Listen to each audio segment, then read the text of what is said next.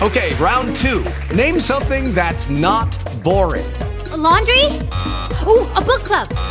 Computer solitaire, huh? Ah, oh, sorry, we were looking for Chumba Casino. That's right. ChumbaCasino.com has over 100 casino style games. Join today and play for free for your chance to redeem some serious prizes. ChumbaCasino.com. No purchase necessary. Full prohibited by law. 18 plus terms and conditions apply. See website for details.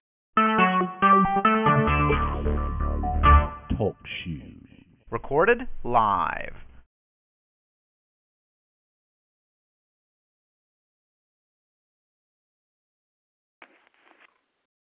Get your ass out of the street protesting.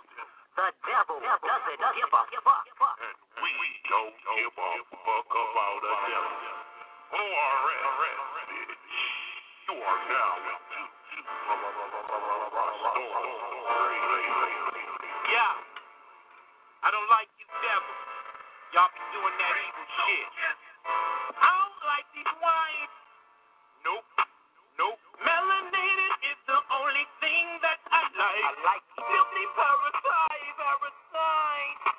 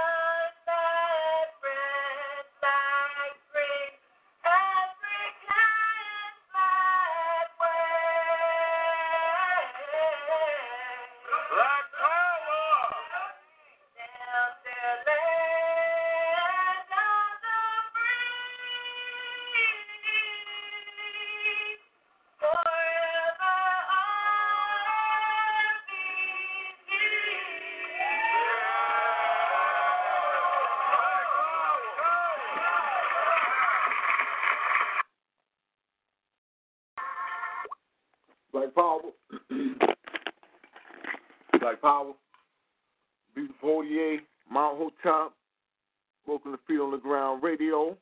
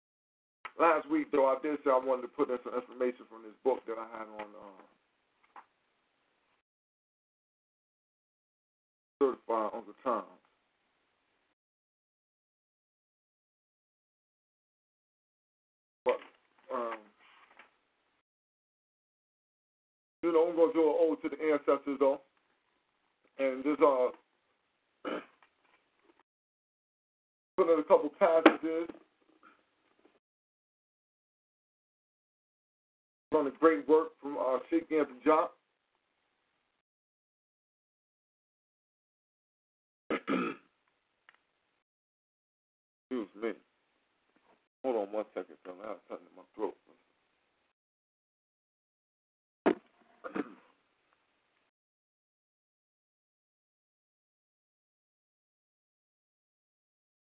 so that's what uh yeah, like I said, I was going wanted to put in some information about the Dr. Chief Anthony John. Also, um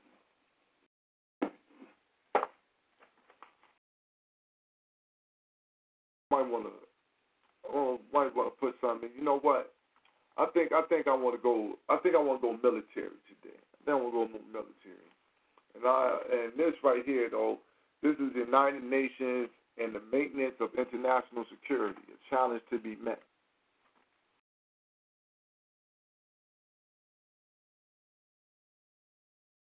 Nice little publication.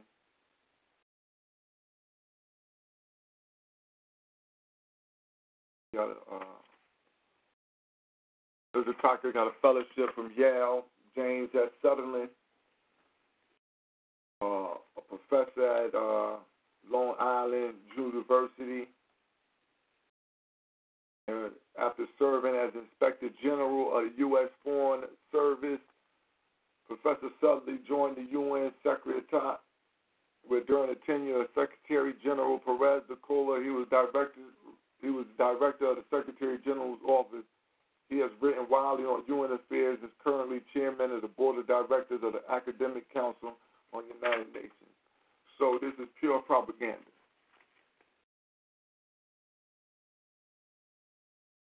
You might be able to pull out some good tidbits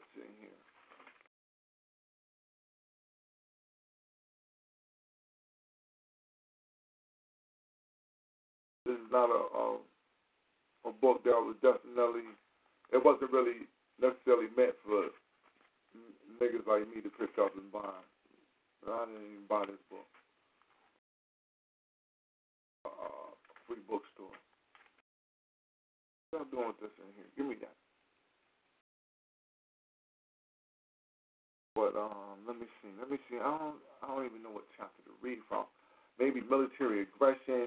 They got one on um, cultural. Uh, what's that? Culture politics. They got a they they talk about how they dealing. Matter of fact, that's what I do. You know what? I know what I do.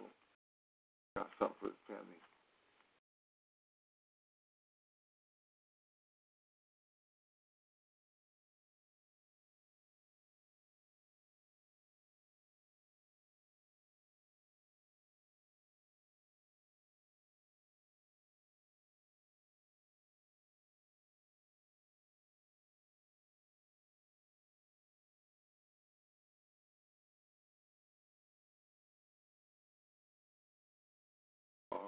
59.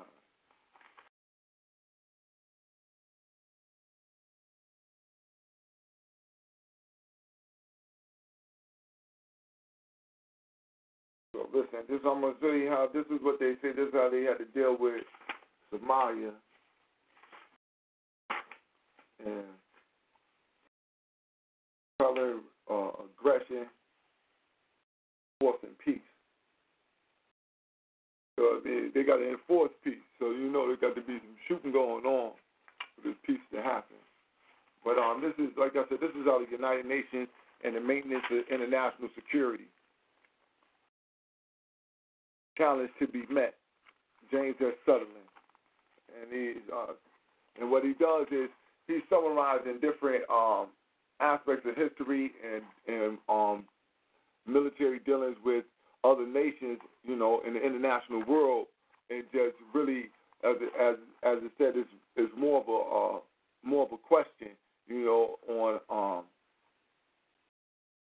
whether how how we're supposed to move, how as America is it supposed to move forward, you know, in the future, you know, really a book to spark the future minds of the uh, of the beast.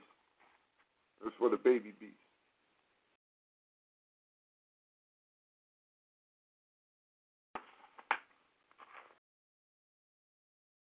But this is uh, for page 59. Uh, there's a piece on Somalia and the chapter representing repelling aggression and enforcing peace. Partly as a result of the experience in Croatia, the need for peace enforcement action was recognized at an earlier stage in the crisis in Somalia. Peace enforcement, as foreseen in an agenda for peace, was ambiguously authorized by the Security Council. For the first time in the UN's history and knowingly undertaken by contributing states at the time of deployment, although there were no volunteer units available. In March 1999, the United Nations, in association with the Organization of African Unity, the Arab League, and the Islamic Conference, succeeded in negotiating a ceasefire agreement between the principal warring factions in Mogadishu. The agreement provided for 50 unarmed UN military observers to monitor the ceasefire in Mogadishu and a UN security component with convoys of humanitarian assistance traveling to other points in the country.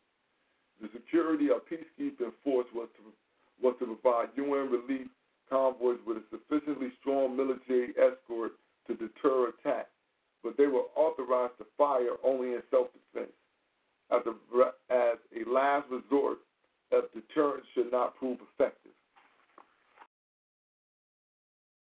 As I said, start off, in order to enforce the peace, you're going to need some guns. Shooting going to have to happen. Now, next, the factions do, did not comply with the ceasefire provisions, and unarmed monitors had no means of forcing them to do so. A modest peacekeeping and security force consisting of 500 Pakistani troops was deployed to afford security for relief efforts in the capital. The force was largely immobilized by the violence and looting that dominated the city in light of the deteriorating situation throughout the country. The Security Council approved the deployment of four additional UN security units, each with a strength of up to 750 to be stationed in four operational zones of the country. In each, there will be a consolidated UN effort to carry out relief and recovery programs to monitor the ceasefire and contain potential hostilities to oversee security, demobilization, and disarmament, and encourage the peace process through conciliation, mediation, and good offices. All in all, the Security Council authorizes deployment of 4,219 peacekeeping troops to bring security in the conditions of anarchy and violence and engulf the entire country. However, having only a peacekeeping mandate, they could not be deployed outside Mogadishu since various de facto Somali authorities refused to concur and conditions were such to make the dispatch of lightly armed soldiers unacceptably dangerous. The major humanitarian effort that the non governmental organizations and UN agencies were seeking to carry out came to a practical halt under these circumstances, action was taken that set not only an important precedent, but provided a new definition of international security in the post Cold War. The United States government, spurred by the vivid media portrayal of the horrors of famine and violence in Somalia, informed Security General Boutros Ghali on November 25, 1992, that the Security Council to decide to authorize member states to use forceful means to ensure the delivery of relief supplies to the people of Somalia, the United States would be ready to take the lead in organizing and commanding such an operation. now, when they was on peacekeeping, you just got to protect your stuff. You know what I'm saying? You can't really go out hunting nobody. The United States was hands off. They said, listen, if y'all take the gloves off and let us get out there and get to putting in this work on them, we'll join in and give y'all some real military backup. So the United States, um, the United States will be ready to take the lead in organizing and commanding such an operation. The the United States was prepared to provide as many as 32,000. Now remember, look, listen. The UN had brought in 4,219 troops. The United States said we got 32,000 soldiers to throw over there right now for the enterprise. Hold up. The United States was provided to was prepared to provide as many as 32,000 troops for the enterprise.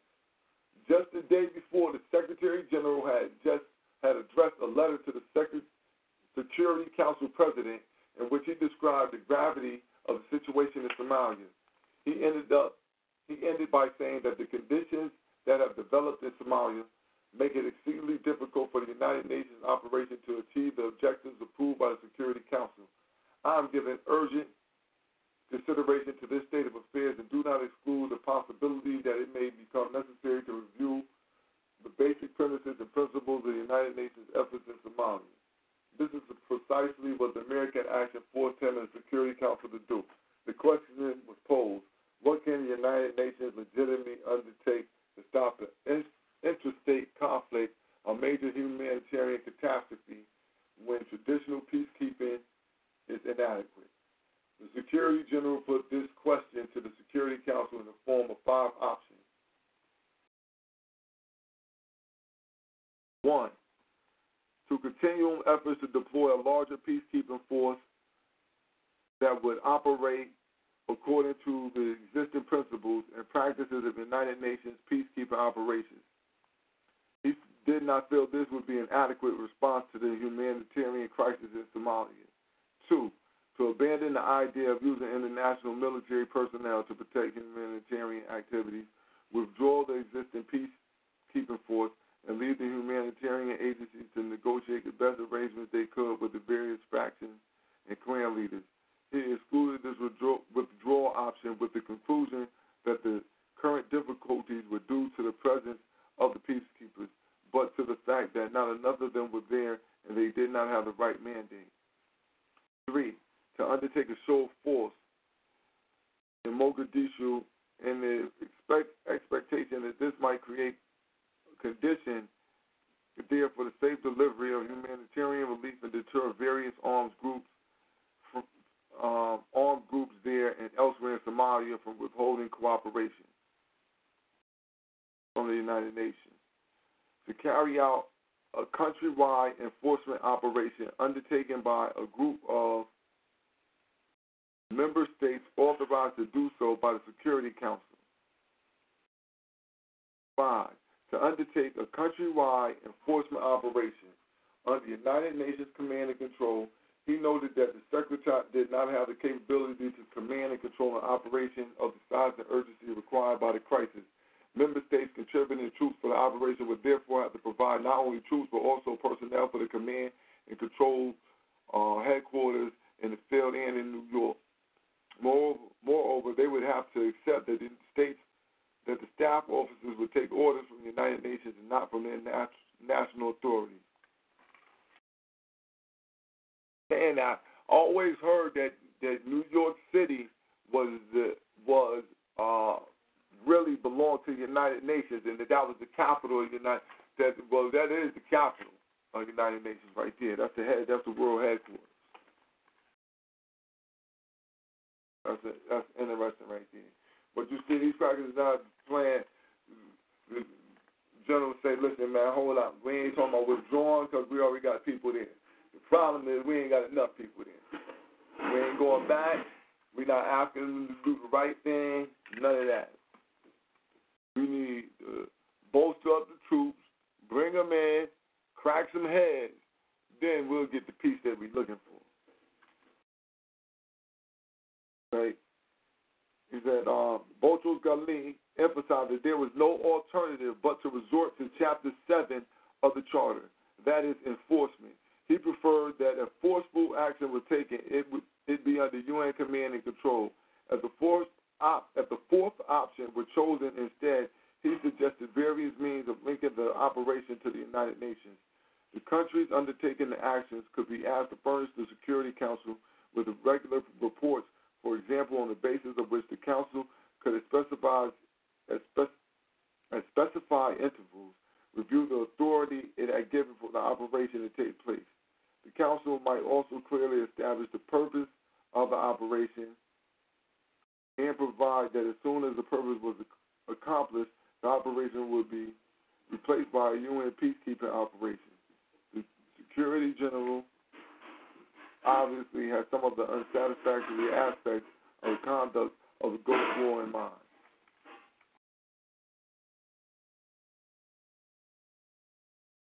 All right, the Security Council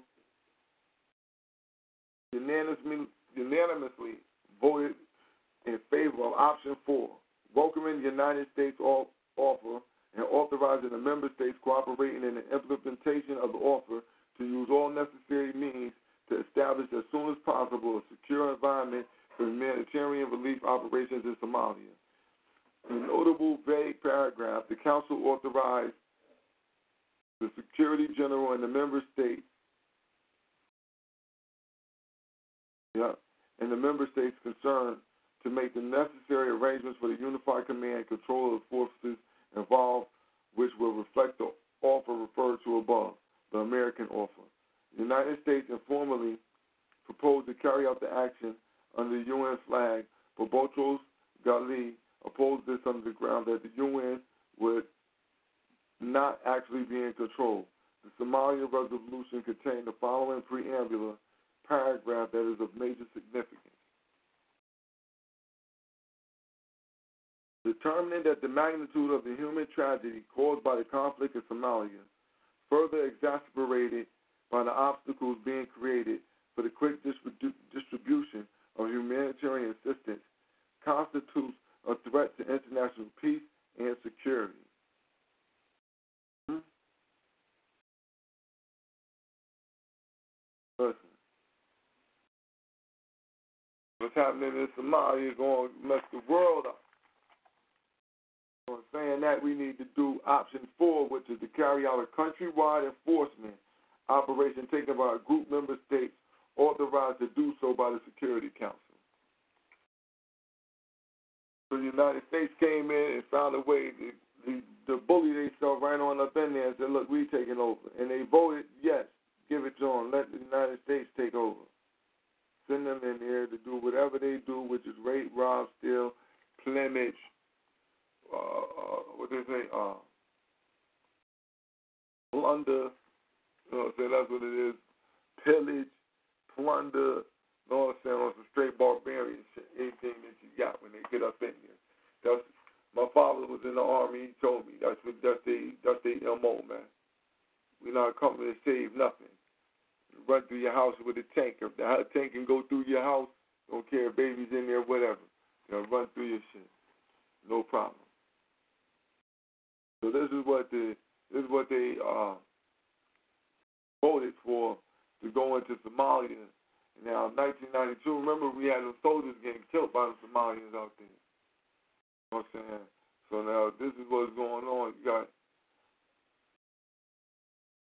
you got uh, you know you got the Security Council know, creating guidelines uh, for a country when not even being in control of what's going on in the country.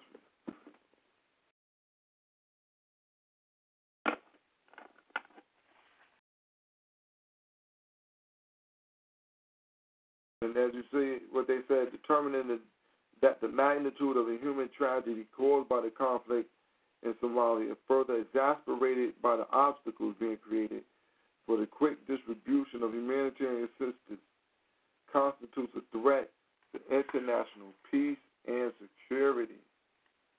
You know what I mean? So I wonder how they make that that, that determination. You know, and as as um James Sullivan says in the next paragraph, he just goes over that. There's never been, you know, nobody ever heard of. Um, it was, what he says, this was the first time that an international humanitarian crisis had been defined as a threat to international peace and security. Security, justifying. But when they said that it was a threat to international peace and security, it justified the use of enforcement measures under Chapter 7 of the Charter. The use of all appropriate force was authorized to enforce compliance with the ceasefire agreement and put an end to violence as necessary to permit the safe delivery of humanitarian assistance.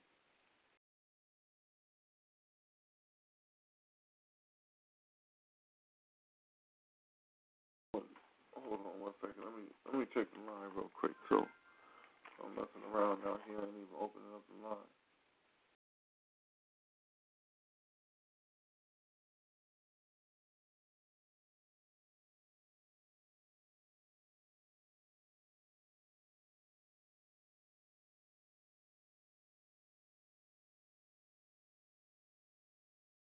Black Power family.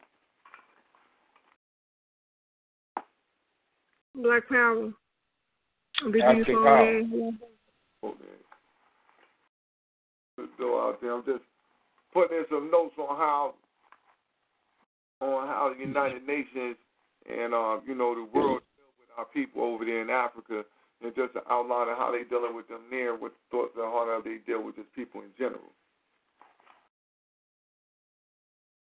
Just out there, Black um, Power, family, Black Power. How y'all doing?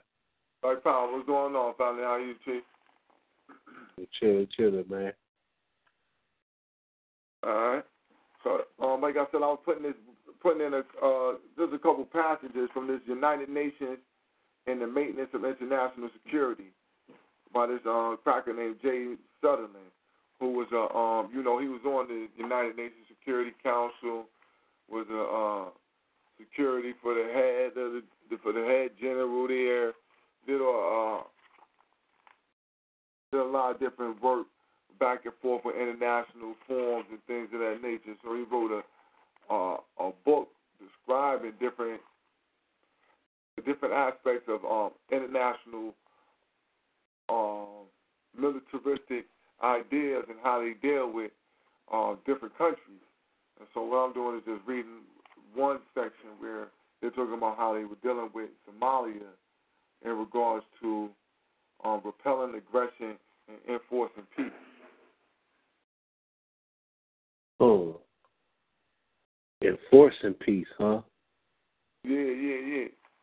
Uh, you know, they already like I like I was just reading when I said enforcing peace. You know, the first thing I was saying earlier is that you know when you say enforcing peace, that means they got some guns and some bullets flying come with that. Yeah, yeah. How how else you gonna do it? yeah, you you can't enforce nothing with, with us. You got to have some hardware for that if you're enforcing peace. But um, hold on, hold on one second. I gotta find out what's the name of where this uh. Gotta get the UNITAF. I don't know what this. I don't know what this um.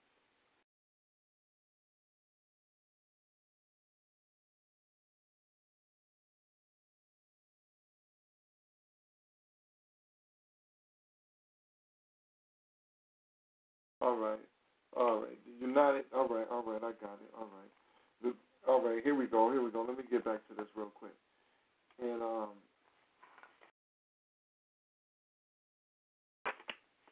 Let me see. we'll read this last paragraph one more time. This was the first time that an international humanitarian crisis had been defined as a threat to international peace and security, justifying the use of enforce- enforcement measures under Chapter 7 of the, of the Charter. The use of all appropriate force was authorized to enforce compliance with the ceasefire agreement and put an end to violence as necessary to permit the safe delivery of humanitarian assistance. The mission of the American led operation from the United Task Force was limited to establishing a secure environment for humanitarian relief operations in Somalia.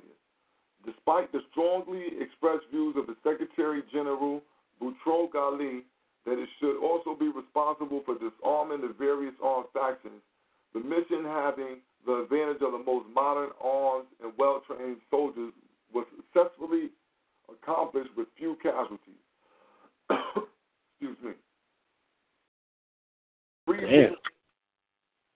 free movement for relief shipments was restored except for that except for the northern self-declared independent portion of Somalia that had been had not been included in the United Task Force operation.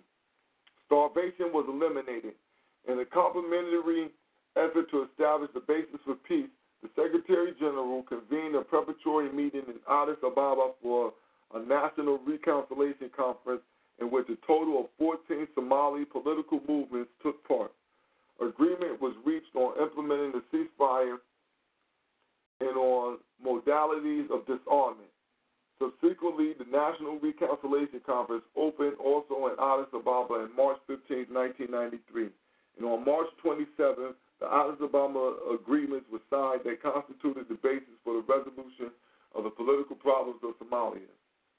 It appeared that the worst of the Somali crisis might be over, although the extensive arms still in the hands of the various factions was an evident cause for concern. In, in his proposals, the Security Council for the UN force to replace UNITAF Boutros Ghali recommended that the task recommended that the task of the replacement UN force Brother, brother Boy. yeah When you, I, I didn't hear you uh fully, but when you said the idea about Addis, Addis Ababa. All right, uh, I'm, I'm gonna go back. Me- I heard you mention Addis Ababa. I was just trying to hear what, what was you saying. all That's that's Ethiopia, correct? Huh? Yeah, that's Ethiopia. Yeah, yeah. Yeah, they had a they held a um they said they held a national reconciliation conference in Addis Ababa on March fifteenth, nineteen ninety three, and on March twenty seventh. And on March twenty seventh the Addis Ababa agreements were signed that constituted the basis for the resolution of the political problems of Somalia. It appeared that the worst of the Somalia crisis might be over, although the extensive arms still in the hands of the various factions was an evident cause for concern. In his proposals, the Secretary Council for the UN force to replace UNITAF, Boutros Ghali, recommended that the task of the replacement UN force should include the following. One, they need, they need to monitor uh, to monitor compliance with the cessation of hostilities and all other agreements to which the parties have agreed. Two, take appropriate action against any faction that violates or threatens to violate the cessation of hostilities. Three, to maintain control of the heavy weapons of the organized factions pending their destruction or transfer to a newly constituted national army. Four, to seize the arms of all unauthorized armed elements and assist in the regulation and security of such arms. Five, to maintain the security of all ports, airports, and lines of communications required for the delivery of humanitarian assistance. Six, to protect the personnel, installations, equipment of the UN and non governmental humanitarian organizations and take such forceful action as may be required to neutralize armed elements that attack or threaten to attack such facilities and personnel, pending the establishment of a new Somali police force which can assume this responsibility. All right. Uh, well, what? Seven. Brother Boy, could you could you post that link link in the uh chill out? No, I, it's not a link. This a this a book that I got. Oh, okay, okay, okay. Yeah, this a book that I got. Man, it's um, I don't even know. I don't. Uh, I got it out of out of like I said, I got it out of free library. You know what I'm saying? Over here by Yale. So I seen it in there, and I said, oh, that don't look like it need to be in here, and snatched it up. So it's a it's a uh, interesting read. Mm. then they're going. Uh, let me see. Seven is to continue the program for mind clearing, and eight is to assist in the rep- repatriation of refugees and displaced persons within Somalia. Um, Mm. Now they saying, you know, and then it went on to just talk about how this was uh, a large mandate to be taken on by the United Task Force. Um, they said that you know it's still a threat to international security, and the Security Council earlier found to exist still persisted. Um, because what they're saying is that you know they're trying to they're trying to shut the people down. This is why in the first thing they said you got to monitor compliance with the cessation of hostilities. That automatically you can't monitor the the compliance with people not shooting without arms. So they was Yeah. just that look, man, we want to hold, we want to make sure that we still got an army here on the ground, boots on the ground, ready to shoot people immediately. And that's basically what they were saying. You know, like I said again, they saying, look, the uh, the, the second part to that, like the first part was to monitor compliance with the cessation of hostilities and other and, and all other agreements to which the parties have agreed. Two, to take appropriate action against any faction that violates or threatens to violate the cessation of hostilities. they said threaten. You understand? This is what they also put this down here. They they not only did they say threaten there, they also in the sixth bulletin point they made is that they there to protect personnel to protect the personnel, installation, and equipment of the UN. That means that they got a right to kill you, Man. and to neutralize you for equipment. Equipment, that means the boot. That means if you put your hand on the car, whatever, this is what they got a right to execute you for any to to protect the personnel installations and equipment of the UN and non-governmental humanitarian organization and takes such forceful action as may be required to neutralize armed elements that attack or threaten to attack.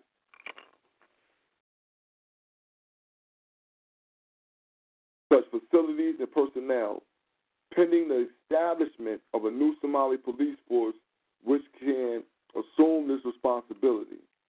Now, he got emphasis on this. Even the white man put emphasis on he put emphasis on and take such forceful action as may be required to neutralize. See now, it's a armed elements, right? It's a armed elements that attack or threaten to attack. Now, if you threaten to attack, you ain't got to know if they are or not. You can just suspect. They threaten to attack. They ain't got to. They ain't got to be armed. You can think that they was armed.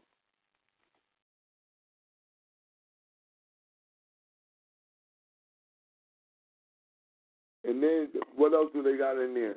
The same thing they doing with us to seize all the arms.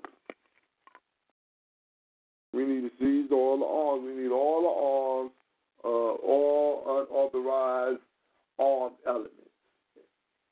And we need uh, uh, the street. and we need the only ones with them.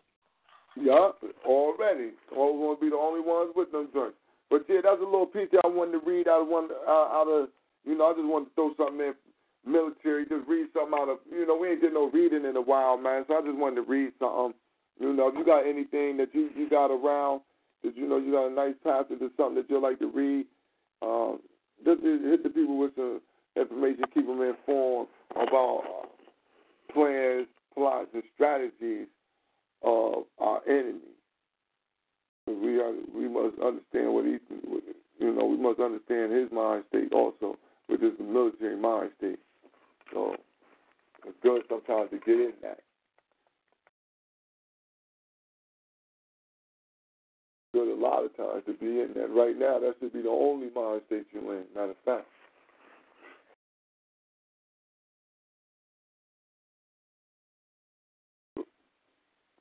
Like I said, Black Power to the family out here. It's Think Tank Thursday. So we do, you know, I'm just uh, we got a little, we doing a little bit of reading. So as I said, if you got a, a passage or two that you like to, you like to read from uh, some work that you that you know you don't read in, and you think that you know the family might be interested in, please do by all means put it in for the record.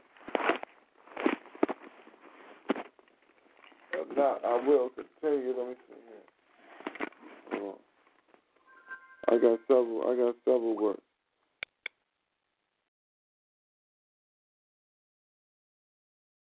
Hmm. I got seven different jobs but let me open my chat room back up.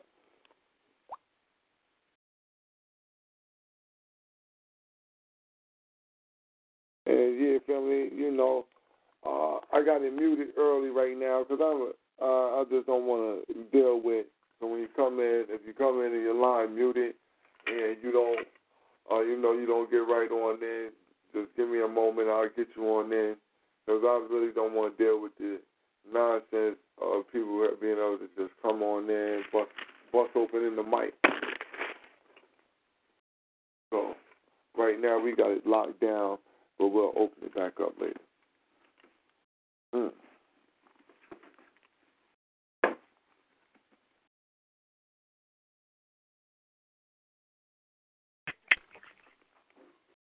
Yeah, uh, brother boy, though, uh, doesn't that uh, United Nations, man, I'm trying to, cause that that that just runs a uh, like a memory in my head when you're talking about United Nations. They deal is over there in that area, and I mean, don't don't you the UN don't they come from the League of Nations? Yeah, yeah, yeah. That's all with the League of Nations. You know, And that's. I, I gotta remember, man, right, man, because it was I was just damn, what was I watching, man? It was talking about how the League of Nations was putting this bullshit in that in that same area. Yeah, no, that's You know what I'm saying? Had they focused on that same area. Mhm. No, you you right about that. You right about that, brother. You damn right about that. Now, let's look. Mhm. That's yeah, you always talk about, man. That that that that spot right there is is too uh too powerful. You know what I'm saying? Of a spot, man. yeah, You know what I'm saying? They always gonna need that. No, you're right about that. They always did for some reason. You know what I mean? It seems like they always end up. Hold on, hold on. It seems like they always end up right there fighting. Yep. Want us to kill ourselves off right there.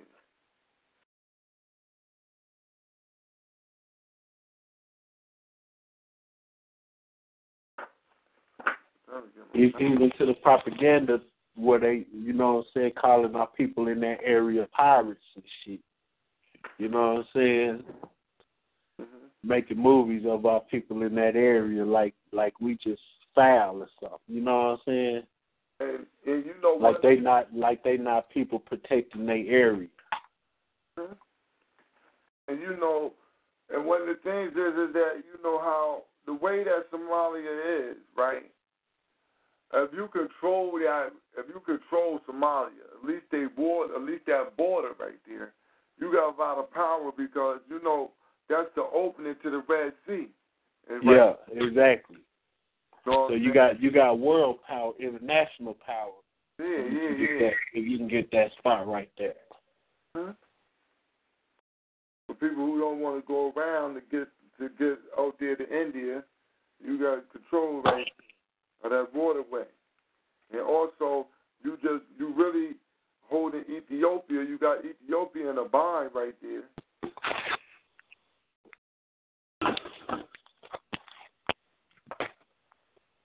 I'm saying because they got a nice little piece of. It's a nice coastline. Somalia got a nice little piece of that coastline right there at that horn.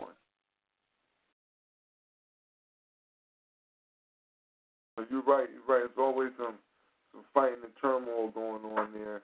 The United Nations always want to get in, right? Yeah, because because they were speaking of this spot right here, this uh, the spot right to the north of Ethiopia, uh, Eritrea, Eritrean. Uh huh. They was talking about how uh, God damn, I'm trying to man. See, I was just watching. You know what I was watching? I can tell you what I was watching. What I was watching. You know, as the reference, and people can just go and look at it for themselves. but uh, I was watching the uh, Mary Wakwacy uh, lecture on on the ancient uh, and the black and the black lines, and that's the area she was speaking on right here. You know what I'm saying? she was talking about how the League of Nations, them, them, them uh, League of Nations niggas was was uh set up this Eritrean spot right here for that for that reason. You know what I'm saying? Trying to get control of that of that coastline in that area right there. You know what I'm saying? Trying to work their way down and get control of Somalia and get control of that like you're talking about that strategic area right there. I know Brother Mick right here, he like to talk on on this map a lot, you know what I'm saying? And, and now seeing it, I could really just see like, you know, how much power you could have right there. Shit, because that that gets you on the inside to, you know, being able to get to Egypt, being able to get to, you know, what I'm saying. For that trade, anything that any, you know, they're not gonna carry it across land. You know, they send them big barges across the sea. You know what I'm saying?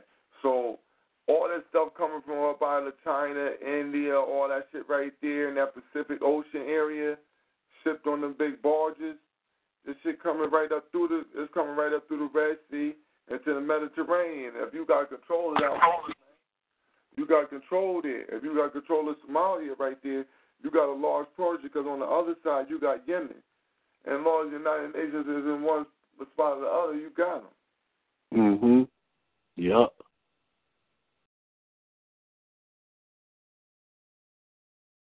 And also, it's a you know, it's a barrier on Ethiopia. If you got that, you can you, you holding up trade there.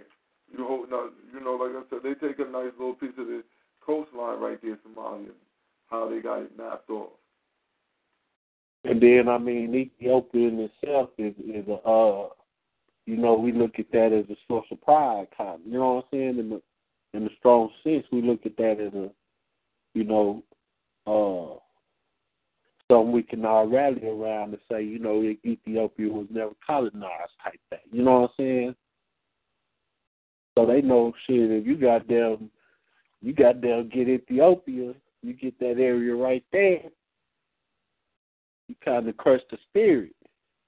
Hmm? World conquest. World conquest is still the name of the game.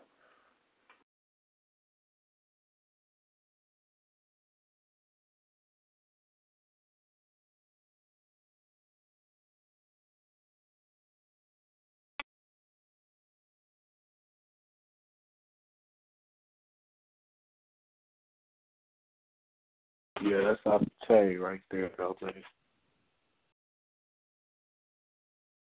You know, it's it's just like uh with Haiti. You know what I'm saying? With Haiti, it would always be be uh wars and stuff like that in that area, just for the same reason. This the first, this the spot that lets you through. You know what I'm saying? You get control of that spot, you get control of a lot.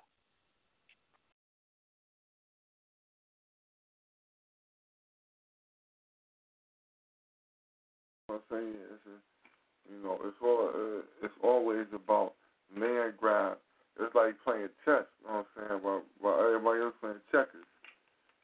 Exactly, exactly, man. You know, and I be thinking about like how, uh, you know, like w- when we look at we look at our, our at our area, you know, we can only see it from one view, but then you'll see these motherfuckers come out with the with the view from the air, you know, that's like a whole nother like you looking at a whole nother thing.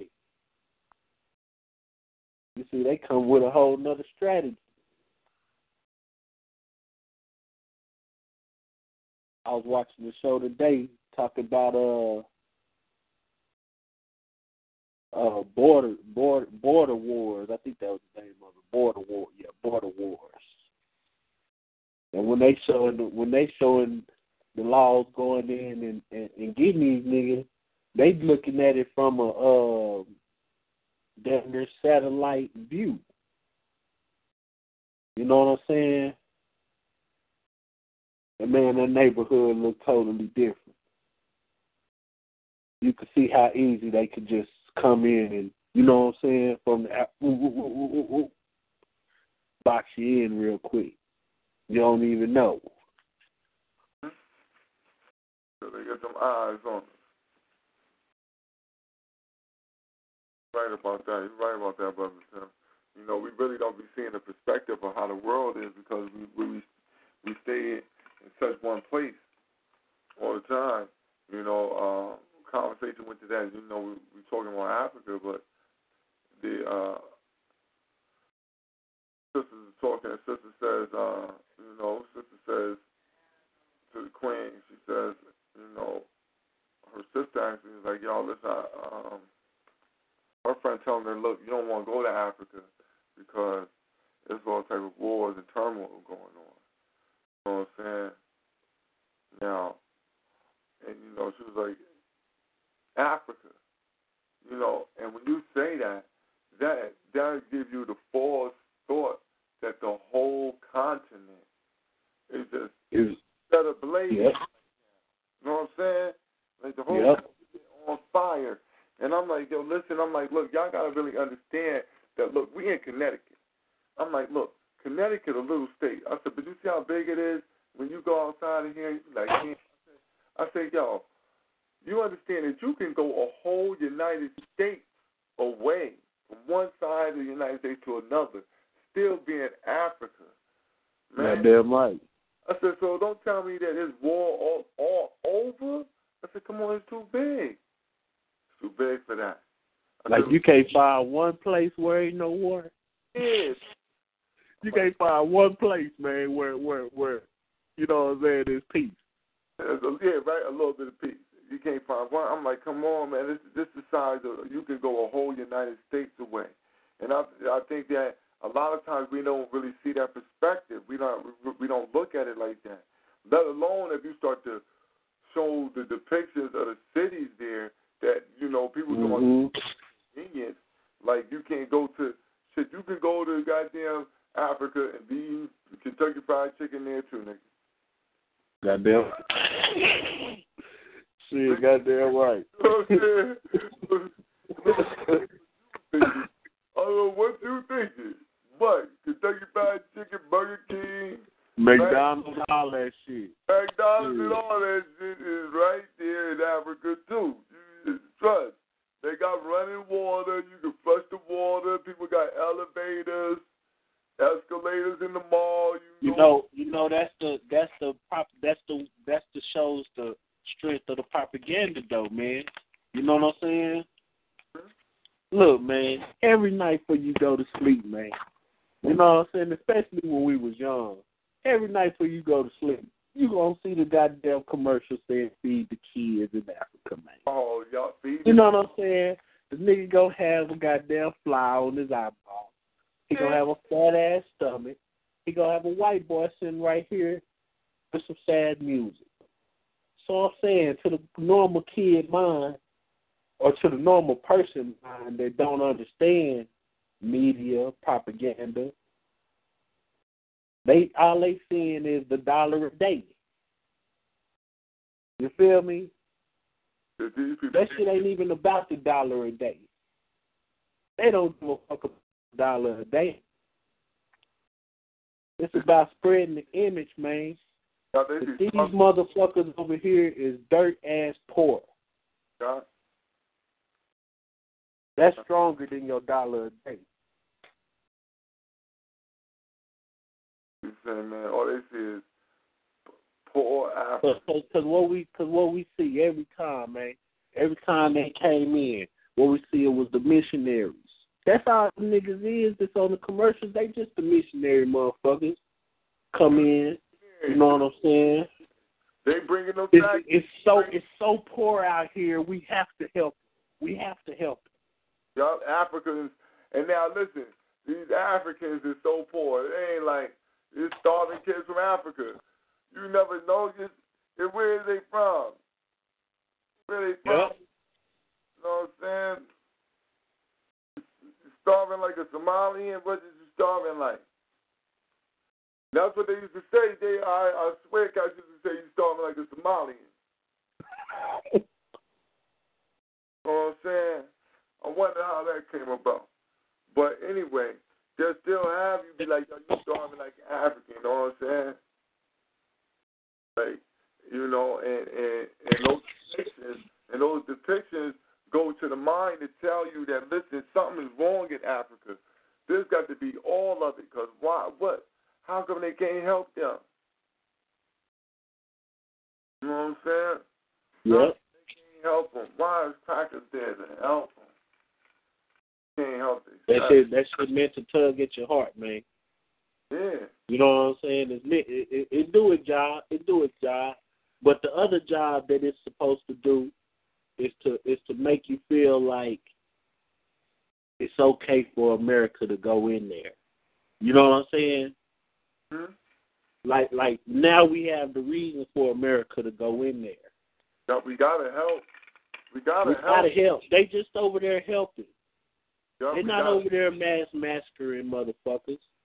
No, You feel listen. me? No, look, man.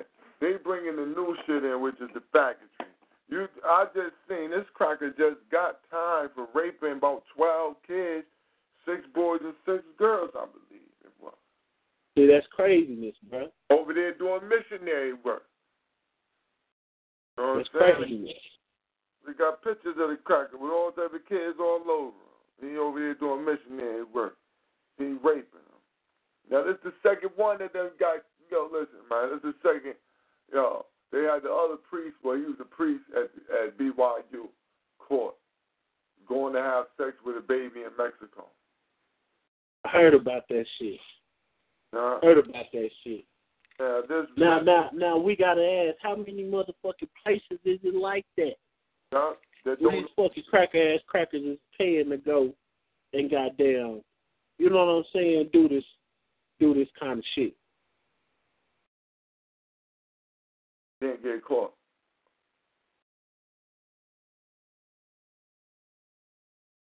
How many doing it didn't get caught, right?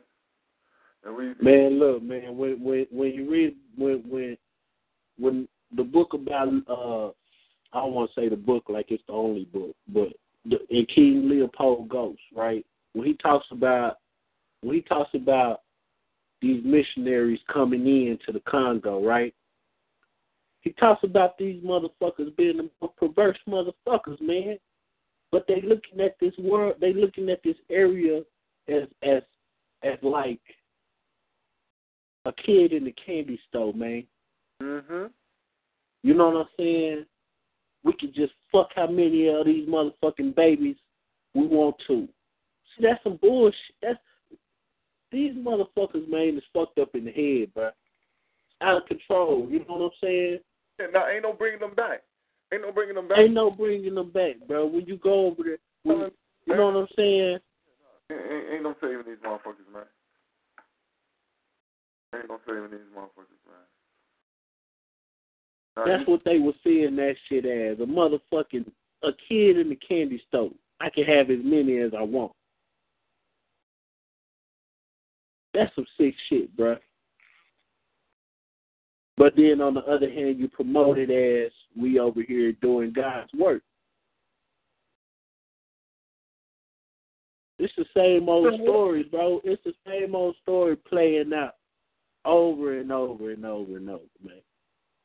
Black Power. Um, I don't know if y'all seen the episode on South Park because I always wondered if that was true. They had the uh, Super Adventures Club, and it was a club of, of men that would go around and have sex with all the kids in in different areas of the world. Now- Y'all, y'all ever see that? that be. And, Now and listen, I how many kids? seen on South Park.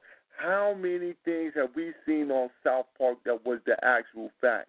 That was true. For real. Yeah. For real. Yeah. For real. Uh, uh, on this coming up, man. watch, they gonna blow the cover on that. I'm saying after listen, listen. When they went back and showed me, the, look, man, look, this South Park shit. That shit is just all these little cartoons. Now this shit right here, these these motherfuckers setting us up. You watch these cartoons and, and, and it ain't everything. You see, that's the thing about it. It ain't everything that they say that's coming. But they put enough in there that you like, damn, when you go back in hindsight, you like, oh man, look at this shit. What the fuck? You like, did they show us this? That shit be that shit end up being true. Huh? Yeah, I, I wouldn't say that. I wouldn't say that that wasn't. Matter of fact, uh, didn't Judge Scalia, didn't the didn't the judge die at one of these exclusive little hunting clubs like that?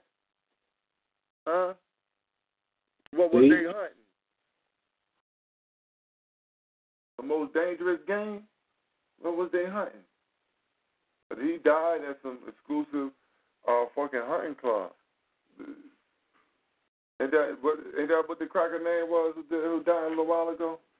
The judge? I, I I can't remember his name. I know the story you talking about though. Hmm?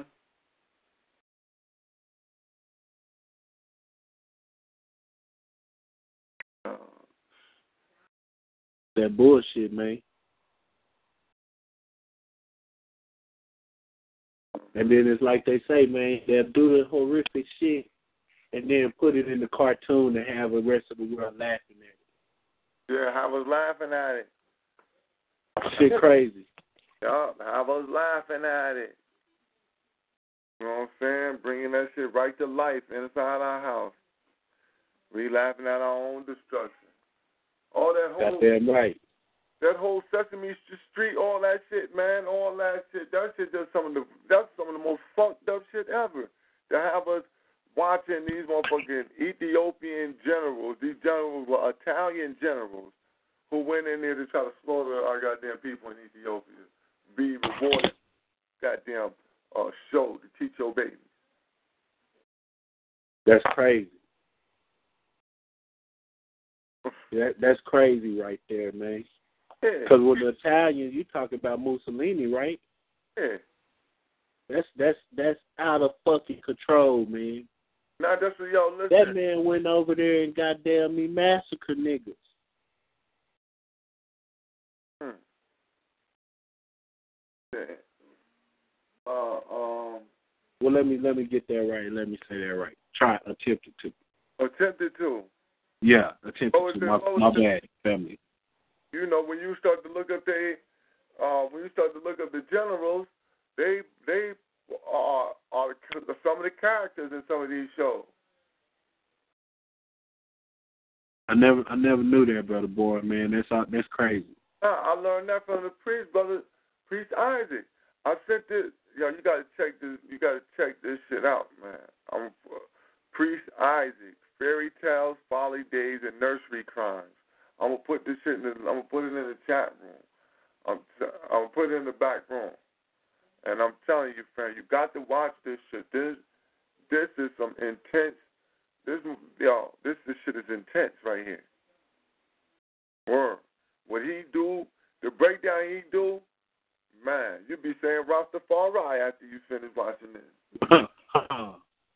Black power, man. Uh, What the fuck? Where you come with this shit from? Oh, right now, black man. You, the dread drops, yo, word, the dread drops it. He drops the jewels up there. You know what I'm saying? He put me on to Elmo Bertrand being, uh, you know, Ernie, Ernest Bertrand. Ernesto Bertrand, or whatever his name is. That's what I believe, Ernesto Bertrand. Being Ernie and Bert. Ah, ah. You know what I'm saying? Um, what else he put us on to? Um, the fucking. See, cause, and and I could believe that shit, brother born right, because they was talking about other things that they had that was coming at the. I mean, like other. uh They was talking about the Joe Louis fight.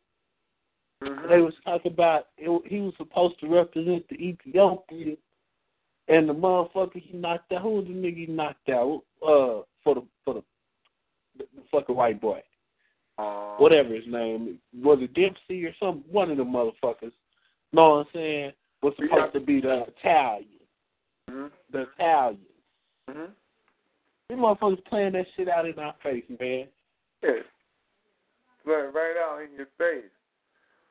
See the motherfuckers during that war, that's when they let the Italians go fight for Italy, but then wouldn't let black people go fight for Ethiopia. Go fight for Ethiopia, exactly, man. Yeah. You know, that crazy ain't shit. No, that ain't shit. But yeah, you know what I'm saying? He put me on to that, put me on to Rudolph Graziani, how he another general from the goddamn war, who who they turned into Rudolph the Red Nose Reindeer.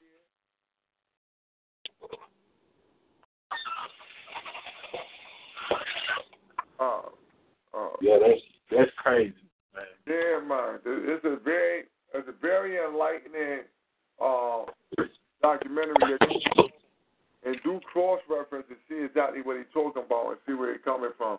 Did an excellent breakdown on Pinocchio, Winnie the Pooh. It went on. Went And then and then make and then I mean it it would make perfect sense though. You did because what they say is they trying to get your your kids' mind before they hit the age of three. Oh yeah. So so I mean before you know what I'm saying. I said the age of three. I meant the third grade. Before they get to third grade, they try to already had a nigga mind. Mhm. I'm already with the program. Man. Look, you with the program. You with us. Don't worry. No, you with us. We got you. You with us now. Like you said from the beginning, they don't want no. They don't want no. They don't want no problems. No mis. No misunderstandings. They definitely want your child to know that. Listen, man, your place is to be with us. No, Mm-hmm.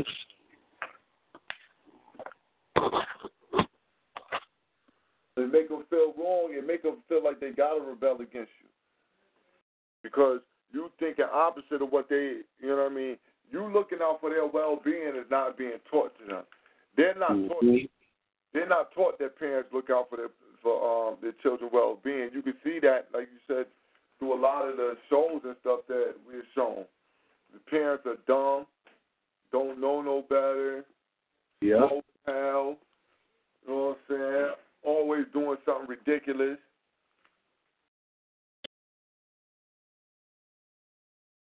Got to chastise them.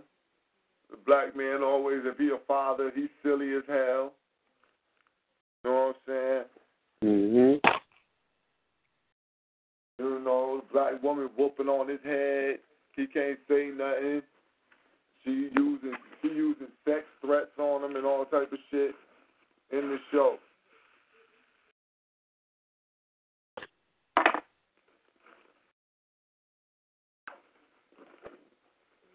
That's what they also do that. You know what I'm saying? They they they have that sex as a weapon type of thing. So what you're already implanting in the woman's mind, the girl mind, that her that's that's what her power is. Now it is a power in the vagina, but that's not what you're supposed to be just using it for. You know, that's just, that's just Yeah, yeah. Yeah, you know what I'm saying? You try to trap men, and that's all. That's all you, or that's all you got that's working. Is your vagina.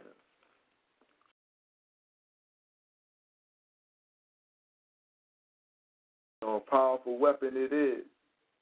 But don't don't use it in the wrong mannerism.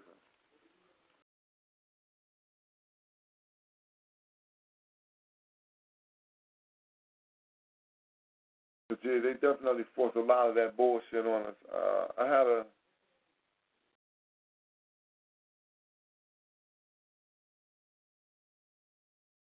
Hello? yeah, um, no, I'm looking for my Marcus Garvey. One of my Garveys out. So I'm in here by Garvey real quick. I'm a Garvey. I just had it. So exactly what happened to it. Well, Black House family, you know the lines is lines is open. Think Tank Thursday. Hold on. Oh no, the lines are not open. Excuse me.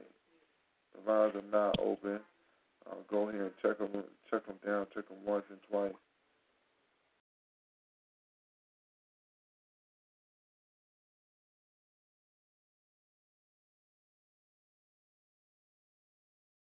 All right, let me see here.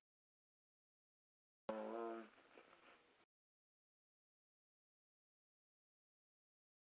oh, all right. Close it up and ain't even on the page no more.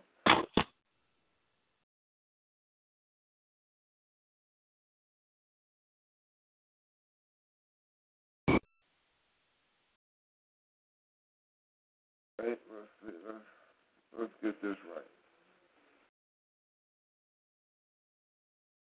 Let's get this right here. Uh,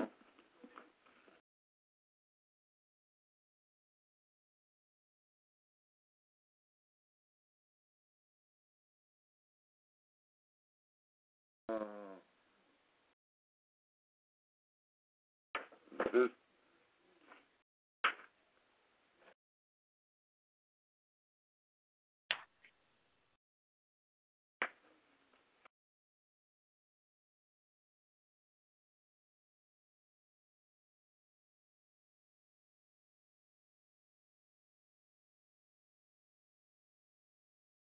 read this to y'all. This the oath. Read this to y'all real quick. The oath of the School of African Philosophy.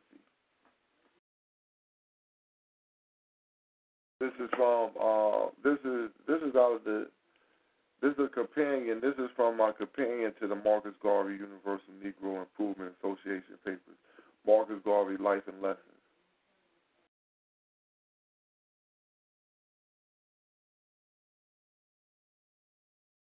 Page 183.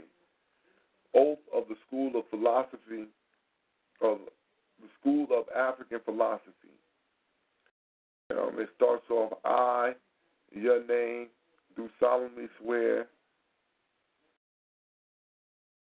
before Almighty God that I have entered upon the instructions of the African School of Philosophy conducted by Marcus Garvey no other purpose than to serve the Negro race through the Universal Negro Improvement Association and African Communities League, of which he is President General, and that I shall not use the knowledge so gained to promote or advance the interests of any other organization. I shall confine myself always to the service of the United Negro Improvement Association and work within the framework of the organization for any promotion. I may desire for the improvement of, of my race. I shall never divulge or reveal any of these lessons I received to anyone. I shall never allow the lessons or records thereof to fall into the hands of anyone and shall safeguard the same with my life from falling into the hands of other races. I shall always use all my energy and ability to advance the interests of the Universal Negro Improvement Association. I shall never be in rebellion against it. And to all this I swear myself my honor and sacred trust, trust and should I fail this oath, may the just reward be meted out to out to, to help me God. Marcus, you know, uh, the great the great ancestor, the Honorable Marcus Garvey had, you know, he said, look, man, we're going to have to make sure that we come under some type of agreement. Mm. At this point in time, it was, you know, you had a lot of freelance type of uh, things going on. This was 1937. You understand? You know, so there was a lot of the freelancers out there, a lot of uh, uh, this type of signs, that sign. So he wanted the people to know that, listen, when we start moving forward on this African thing, you can't all of a sudden turn Asiatic halfway through. So this is the main thing that he was really battling against during his time period was the Africans, not only the Africans who wanted to uh, to destroy him because he was thinking African, but the Africans who were coming under the that initial guise of Asiatic. Mhm. Not wanting to be Africans. Yeah. So Not want- wanting to be Africans. Mhm. Wanted you to be clear on what's going on. Look, this is what it is. Read it to me. And we're not going no other way. I say to that. Yeah, definitely I say that. Um, because as you can see, that's exactly what's happening. We're watching it now. Where everybody now can come in and say, you know, uh, I can, I'm, I'm, I'm a Christian because Garvey was a Christian. Uh, goddamn, I'm Muslim because don't you don't y'all love uh Malcolm? He's a Muslim. Don't y'all love Khalid? He was a Muslim.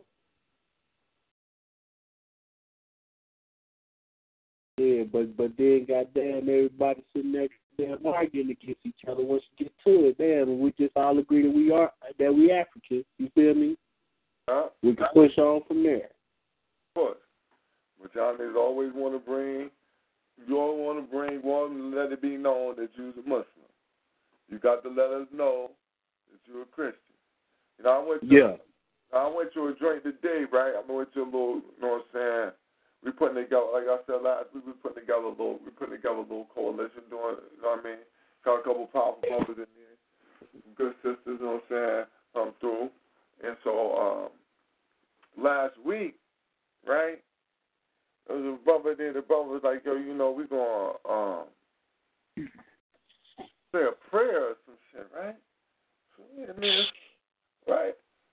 So niggas is like, "Nah, man, nobody saying no prayers." Like, yo, something but hats off. Is nah, man, ain't nobody taking their hat off, man. Ain't nobody with all that. So right, I'm like, I said, all right, we gonna clean this up because there's only one dude now the the elder, I don't know what uh, you know. I was this was my first time being there, so I was just filling everybody out. So we come back, we convene today, and before we even could, before anybody could say anything, I'm like, yo, look, check this out, man. We're not doing none of that religion. Hmm. We ain't doing I say. Listen, man, before we even start this now, we might as well set this off that look, man, we only giving praise to the ancestors. Anything else, man, we not doing, man. Well, I said, well, that's fine with me. uh, fine with you. Well, and the other brothers was already had already done They it. they already been feeling like that. Yeah, the other brother, yeah. Other brothers, yeah. Look, the other brothers already look, man. I said, look, cause I, I can't do that, man. I said, so if we're going to do it, I'll open and close with the praise to the ancestors if we're going to do this. All, all right, y'all, okay then. I'll come right there. Praise now, turn the glory to God. Huh, huh. Bibi Mahodier. Bibi Mahodier. It's over. like pals.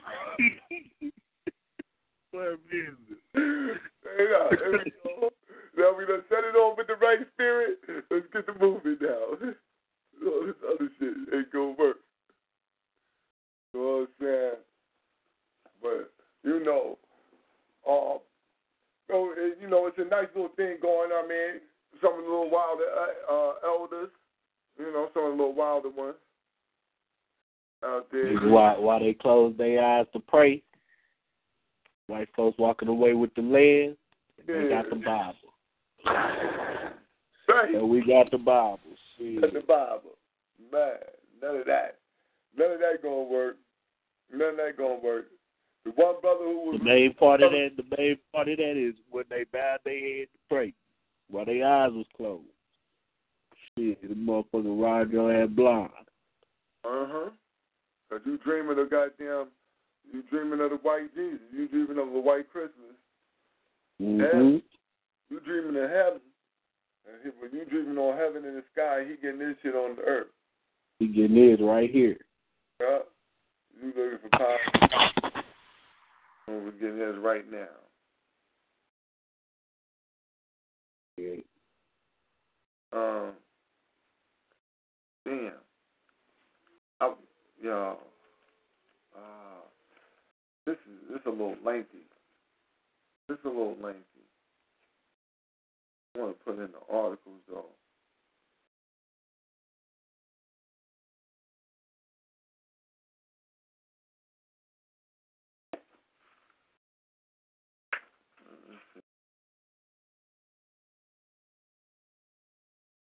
One thing that would have to be changed, though, is update that. We couldn't have no song in there about no Jehovah. I hear you, brother boy. What you said?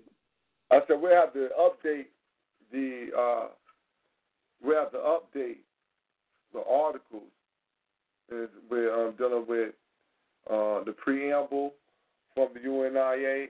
You know, if you were to take this as a model and want to move forward, you have to you have to update it some. Mm.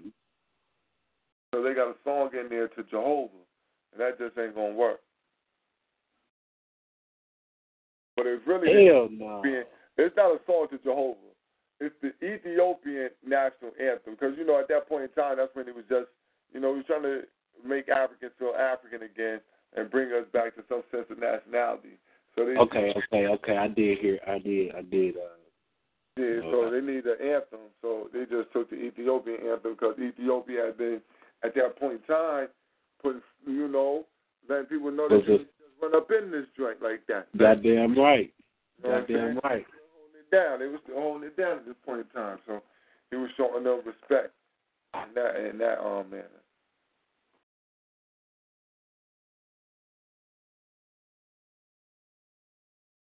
Um,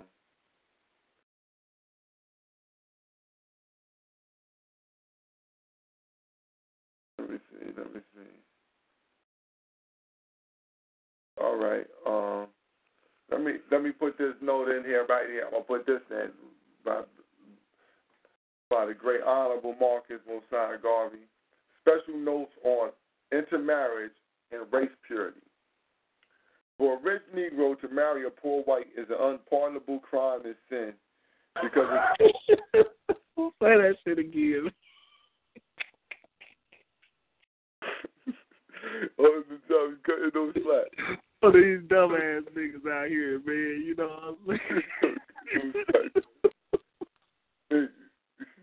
For a rich Negro to marry a poor white is an unpardonable crime and sin because it simply means the, uh, the transference of the wealth of the race to another and the ultimate loss of that wealth to that race. It is logically I say. yeah, it is logically evident that if the Negro is rich, he gained all the most of his, most of his wealth from his race. To ignore, therefore, the opposite sex of his race and intermarry with another race is to commit this crime or this sin for which he should never be pardoned by his race. I say. Ooh, I say, I say, man. right? All these motherfuckers out here, man, talking Mhm. that bullshit. Look, look, listen, listen, look, listen to Marcus. Listen to Marcus. Marcus, Marcus gonna break it down. Marcus gonna break it down for us. Uh, but you know, Baba Garvey gonna break it down for us. Teach the people to abhor such Negroes and have nothing to do with them, so long as they continue in that relationship. This must be done diplomatically, not to the hearing of the white race. Yeah, this must be Mm. done diplomatically, not to the hearing of the white race. Mm. For, safety, let the advice take the term form of a whisper campaign. Don't say it from the platform, but whisper it right through the neighborhood and never stop it till the burden your campaign is felt by the individual so as to learn them a good lesson that others may not do the same thing with impunity. This was back in the day. For a Negro man not to marry someone who does not look like his mother or not a member of his race is to insult his mother, insult nature, and insult God who made his father. The best tribute a race can pay to nature and God is to preserve his species, and when it does otherwise, it is in rebellion. Don't be in rebellion against God or nature or your parents who you know of. They came before you and should have known better. Insist in a campaign of race purity that is doing everything moral and societal within the race and close ranks against all other races. It is natural that it is a disgrace to mix your race with other races. The splitting up of the race is unwholesome. It doesn't tend to dignify morally the group. It will be a beautiful thing when we have a standard Negro race. And preaching race, Mm. hold on. Uh, it will be a beautiful thing when we have a standard Negro race. In preaching race purity, be very careful because it is a delicate subject and that most of the people are ignorant of this idealism. You ne- must never put color within the race against color. You must never insult any color within the race. Whatsoever has happened in the past was without our consent and truly because slavery and the wicked damnation of the white man imposed, imposed upon us moral behavior that we could not restrain. But now that we know better, it is for us to adjust these things within our own race. To teach the people to respect all shades of their own race and never to allow and never to have any prejudice against anyone, whether he is black, brown, yellow, or any shade that the white claims is not white. Never allow any other race to preside over your affairs. If they come as visitors, they must conduct themselves as visitors. They must never have any executive control over you and your affairs because they will always say and do things to suit themselves as against your interests, even though they profess the greatest amount of friendship. If they swear on the Bible, don't believe them. If they, Mm. if they swear on God, don't believe them. Don't believe them. Accept their friendship for all it's worth to you and nothing more. Their interest as a race can never be yours, whether they be European, Asiatics, Jews, or whatnot. Never trust a Jew. Don't let him know that.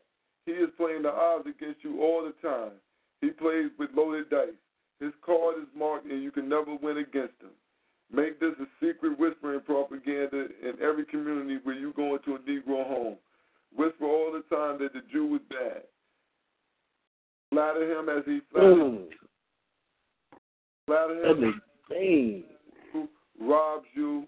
Never give him a square deal because he is never going to give you one. But tell him how much you love him and how kind and nice his people are. Get all you can from him and give him nothing back except good words and pleasant smiles.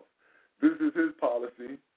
The policy of the Jew is that he sees a Gentile dying on the pathway and a penny covers his eye as a hope for recovery, he will take it off and let him die.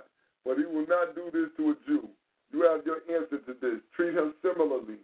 Always try to get something from the Jew because he has always roused you and your fathers, and that he believes he is the chosen of God, and as such, all other men must pay tribute to him. This is false and fictitious. It is Jewish propaganda. Ignore it and let him pay tribute to you, if tribute must be paid. Goddamn black power. I, I'm going to read that again. I'll read that again. That's, that's, Read say, that man, again. that's that fire right there, man. Yeah, let me read that again. Oh, one time, read that again. Read this again for y'all. Never trust a Jew. Don't let him know that he is playing with loaded. He is, he is playing the odds. With loaded dice. Yeah, he playing the odds against you all the time. He plays with loaded dice. His card is marked. You can never win against him. You Can never win against him, man. You're not playing none of his games. None of his games can you win with him. Make this a whispering, uh, a secret whispering propaganda in every community when you go into a Negro home. Whisper all the time that the Jew is bad. Flatter him as he flatters you. Rob him as he robs you. Uh. Give him a square deal because he is never going to give you one. But tell him how much you love and how kind and nice his people are. Get all you can from him and give him nothing back except good words and pleasant smiles. This is his policy. the policy of the Jew is if he sees a Gentile dying on the pathway and a penny covers his eye as a hope for recovery, he will take it off and let him mm. die. But he will not do this to a Jew. Listen, listen, listen how listen how low life this motherfucker say a Jew is. That you could be dead on the road, and the only way you can live is to keep this one penny on your eye. That the motherfucking Jew gonna see you dying and know that the only way you can live is this penny stay on there and go take that penny. Nigga. Keep moving. Man. We're gonna take the penny. He gonna need he need the penny too, nigga. Need that. All the shekels. Take that shekel right off your eye. You know what I'm saying? but he will not do this to a Jew. You have your answer to this. You know what I'm saying? Letting you know that he won't do it to his own, so we should He be won't do it to his own. Yeah, we should be thinking the same about our own. Goddamn right. You know My brother polite up there calling the Jew his brother. Woo, motherfucking Jew ain't your brother, nigga. Straight up. Listen what the man's saying right here, man. Treat him similarly. Always try to get something from the Jew because he has always robbed you and your fathers in that he believes he the chosen. And, and such all other men must pay tribute to him. This is false and fictitious. It is Jewish propaganda. Ignore it and let them pay tribute to you. Man, If tribute must be paid. if it must be paid. Hmm. Black power, man. Power. God damn, black power. That's black power right there. See, you can't just listen. You can't get tougher than that. Yo, listen, man. I'm gonna, you know what? I think I'm about to write this on. I'm gonna write. I'm mad. Look, bam. I might have to, I might have to write all this right on Facebook. Uh, Put it on. I might have to write. Yeah, I might have to put this as a Garvey quote. What what what's that what's that out of right there, brother boy? This is uh, Marcus Garvey Life and Lessons. This is a uh, a companion to the UNI papers. Okay, okay. Yeah. That's powerful. That's power right there, man. He got the bomb right there.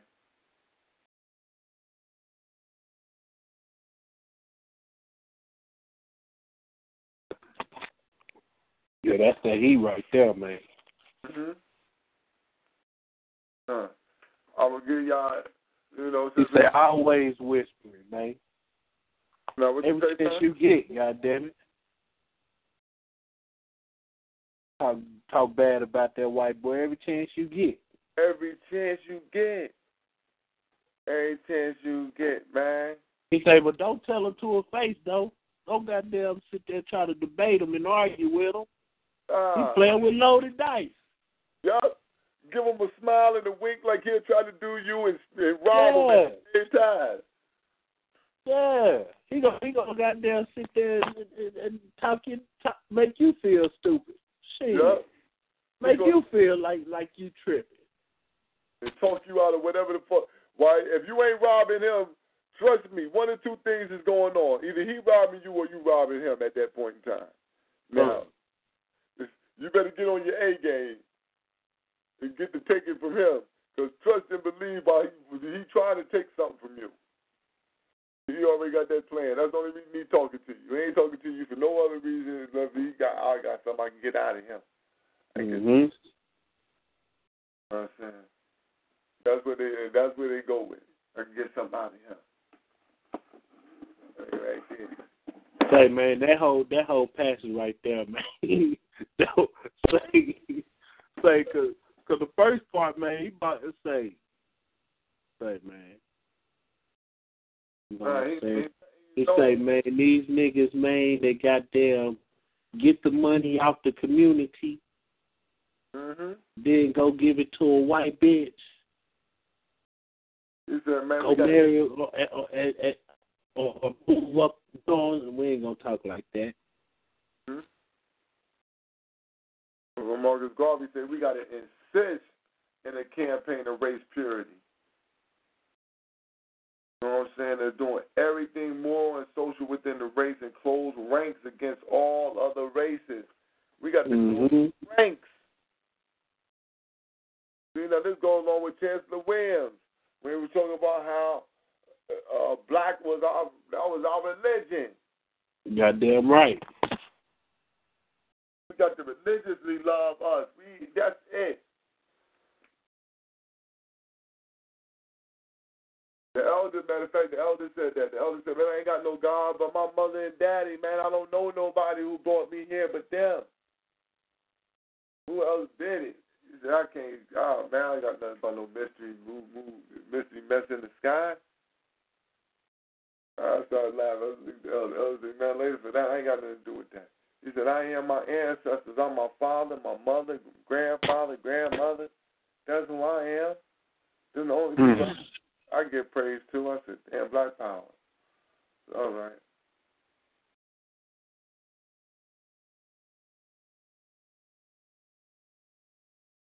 We're working. But yeah, man, it's a teach the people to abhor such Negroes. What kind of Negro? Mm. A Negro who do the unpardonable crime. What's that? What's the unpardonable crime? What's the unpardonable crime, man? What's the unpardonable crime? Marrying outside your race, especially if you done got some, especially if you done got some money and went over there and married that cracker beast, and then you Got got rich off Oh, your people and then turn around and, and, Uh-huh. and you know, you know what I'm saying? if you went and did some uh uh uh some some Tiger Woods shit, you know went got you some money went out and got you a old white uh, poor white trash uh, goddamn uh Not a poor white trash eating cheddar biscuit. yeah yeah yeah yeah motherfucking uh, uh Eating the red lobster cheddar biscuit. y'all cheddar biscuit eating bitch y'all. As a matter of fact, she wasn't even eating them. That bitch was serving them.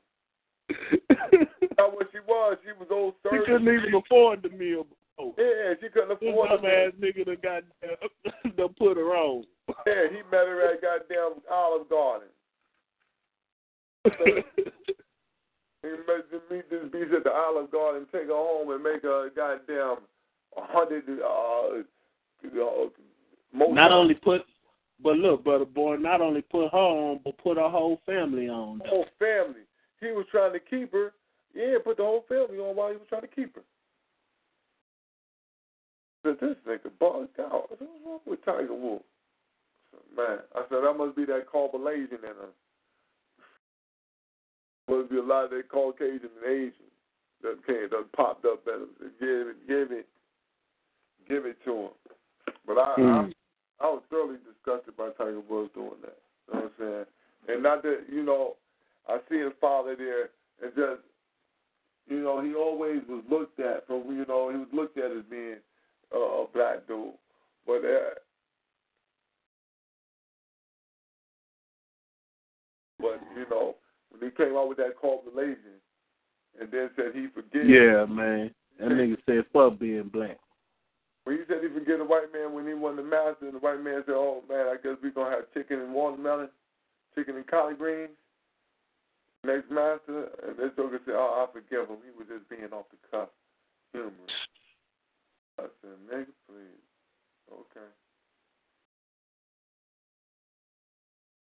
What's crazy is Tiger Woods probably been called more niggas than all us put together.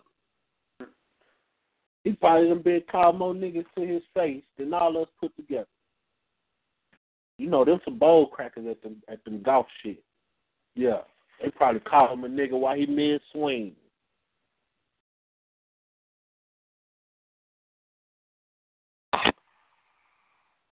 Niggas turn around and go against all that shit. But here, what he call himself, brother boy? A Caucasian. Cobbler made Cablinasian, Cobbler say Cablinasian. I believe he's supposed to be. These niggas in these new ass terms, my nigga. They make up some new shit all the time just not to be black. But you know, if you don't want to be black, listen, this is my thing. I ain't trying to make you black if you don't want to be. I wouldn't give a fuck. You don't want to be You no get the fuck out the way. Exactly. You don't want to be no African. Fine, man. I'm fine with that, man. Just don't try to make me whatever the fuck you is and stay out the way, man. Mm. Man, be be whatever. Be from Moon. You from, from the land of Moon, nigga. Be from the land of Moon, nigga. You from you from America. Your people from America. You a Native American. You black Cherokee, nigga. Okay, then we keep your Cherokee ass in. Okay, keep it here then, cause I ain't with that shit. Don't try to convince me of that shit. I'm like Dr. Walter Williams on that shit. Don't even try to convince me, man. I'm never going to listen to that. You know. But we're going to have to, we definitely going to have to do a show. We're going to have to do a show clarifying some of this Moorish stuff up. You know what I mean? Because the brother last, the brother last week came on and was talking to Dr. Walter Williams, and he was throwing in some Moorish type shit. And I was like, man. Yeah, I wanted to speak on that, but I, you know, by the time the show ended, I think I probably forgot about that. Yeah, yeah, yeah. I, I was I let it slide because you know he was talking to Dr. Clark. I mean Dr. Walter Williams. Dr. Williams didn't say cut him off. You know what I mean? He he allowed the brother to talk and then try to straighten him out a little bit. You know what I mean? So I, I was like, all right, I got respect Dr. Walter Williams as he the he the man who being spoke to right now. Because if he was talking to me, I I I said, damn. That was one time I said, damn, I'm glad Sister Camille wasn't on the line. Look, I was waiting. I said, I was waiting. Yeah, I said I wanted to know how uh, Sister Camille would have held her tongue. I don't know if she did it. She might have been like, oh, Baba Williams, I gotta wait a minute. Fuck that. I apologize already, but fuck that. I don't hear that. You know? I ain't finna get on let you get on here and tell people that bullshit. Yeah. But Baba, Baba, Baba caught him. Baba caught him. You know what I'm saying? Like I said, I was just really trying to be respectful. I, and you know, I ain't want to. You know, I didn't end up wanting to get cussed out because he was already handing out ass whooping. I just was like, fuck that. I ain't gonna get. The, I ain't gonna be the next. that nigga was that nigga was smiting his enemies that night, boy. Yeah, I that didn't nigga want. had his smiter in his hand. Nigga. I, I didn't want no part of that. I didn't want to be one who ended up in this goddamn crosshead. I said, I'm gonna fall back unless he say cut him off, then I'll cut him. But if he don't say cut him off, I'll let it, let the brother slide with it. Baba will clean it up. Had they had their warrior mode, man. Mm-hmm. So that's why I, I like to still see that he got that fight in him, though, man. But it's sad that niggas will call in the show and be disrespectful to the elder, though, man. You know what I'm saying? Or or try to uh, you know, shit on the elder's work, or or not at least, um, not at least, you know, come respectfully with your argument. Yeah, man. Let him, you know, uh. It's cool to disagree with him, but shit, disagree respectfully, man. Man put in too much work. Yeah, for you not for him not to be able to tell you to hold on, brother. Why you Yeah. say hold on? Let me, you know, he's trying to clarify what the fuck you're saying. He he 84. He got a mind like a steel trap, but he need to make sure that the information is in order for him to be able to speak to it properly. Hmm. I say. You know what I mean? So I don't know what I'm like. Damn, if he say hold on, what the fuck? Just hold the fuck. I mean, I mean, goddamn, when your grandmama say hold on to you, what that mean? Shut the fuck up. I mean, shut the fuck up, nigga. Mm-hmm. Yeah. Hold on. Your granddad, your grandpa, or your grandmama say, hold on. Man, come on, my nigga. These niggas have no respect, my nigga. Yo, No respect. Uh, I yo, listen, man. You, your grandmother, grandfather say, hold on. The next thing out your mouth, your mother or father likely to fuck you up. Goddamn right. fuck you up, Square right? Right on Got the right to hit you in the stomach or the throat, nigga, you know? If you did that shit to them. If you had did it to them. Or Like, business. like what? You just disrespected my mother? You disrespected my father? Oh, You lost your goddamn mind. Oh, lost your you lost, you lost all your mind now. That's who I got the respect. That's why I got the respect. So you gonna have double, triple respect for that. Square business. Yeah, nah, you're right about that though. You're right. Totally correct about that, brother. Man, niggas just have to know, man, like, you know, you know what I'm saying? Especially when you're a person that's somewhat looked upon. It's, it's it goes back to where Brother uh, Mikra talks about influence. You know what I'm saying? Goes back to the influence, and, and, and you got to realize how much influence you have. You know what I'm saying? To where if you an old nigga and you on here disrespecting your elder, but you an old nigga already, but you disrespecting your elder. If we have some youngsters on the line listening, what message does it send to them?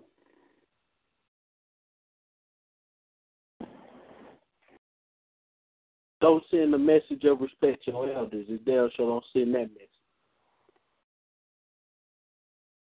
You feel me? Yeah. If these motherfuckers just walk around and feel like you can, you know what I'm saying? You can say, I mean, fly, maybe you don't give a fuck. Maybe you don't give a fuck. niggas But if you don't give a fuck, just let the people know you don't give a fuck. Just, just, just say it. Just let us know. niggas say they can We can stop taking you that seriously.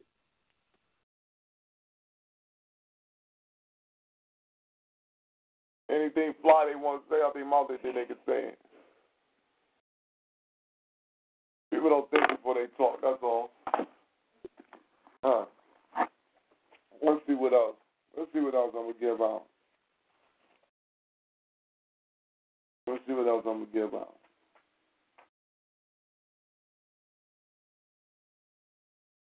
I'm gonna give out some peer review information.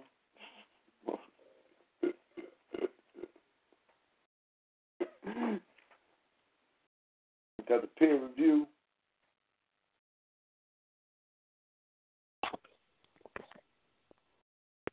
Uh, I don't even want. I don't even want to go into that. I was going. uh, um, let me get Dr. Ben. Let me get Dr. Ben, black man of the Nile and his family. Let me pull that down. Let me see. Let me see what Can't I'm. go wrong. Can't go wrong with that one, man. Yeah, let me see what I want to put in here. All right. Now, and see, Dr. Walter Williams got me not even, I can't even put in what I want to put in. With Dr. Walter Williams. Now, we're going to take the dates. You know what I'm saying? Because he said the time periods ain't right. But we'll, we'll still use, we'll still rock with the names. Let me see. we have to. I mean, this probably. I mean, I would have to agree with the doctor on. You know what I'm saying? That. Yeah. Yeah, I wasn't going trust to what Manito, what the motherfucking Manito. How you gonna trust what a nigga named Manito say?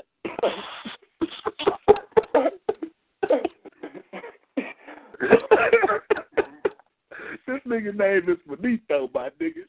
He already, man.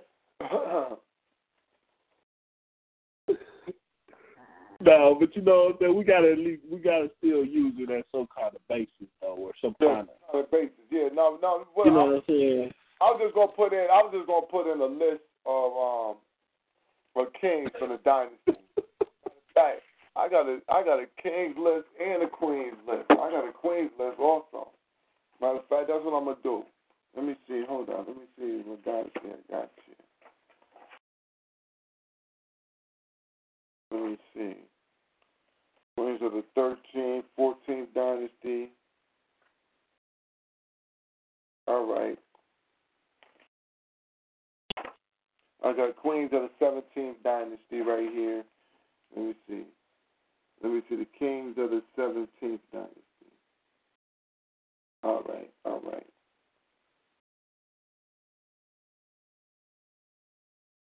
What? Uh oh, uh oh. I don't know about all that. Hyksos King, the 15th dynasty. Yeah, that, that was the Asian. Let's say that too. But the 17th dynasty, that was when uh, Ahmose took over.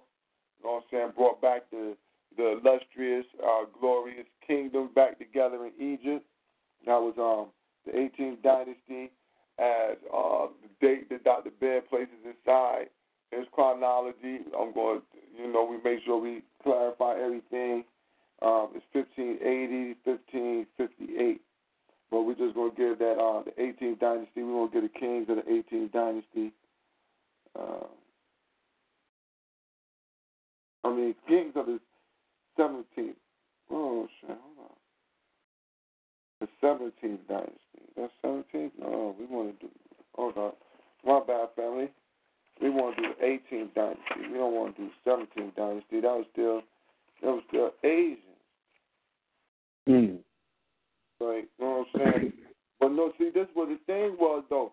It was Asian, Asians on the throne, but the queens was African. You understand? Because you couldn't get there without no Africans. Now we're gonna go to the 18th dynasty. That's what we want to go to. You know what I'm saying? That's what we want to go to. Brother boy, what page you on, man? Um, all right, I got the, I got the small one now. I got the little one now. I'm on page 158.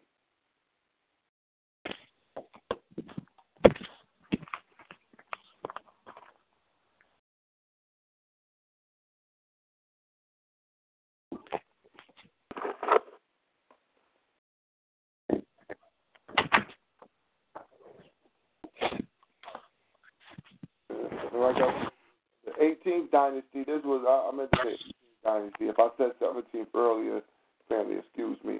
But the 18th dynasty was the reemergence of the African kingdom. The, the kicking out of the Asiatic.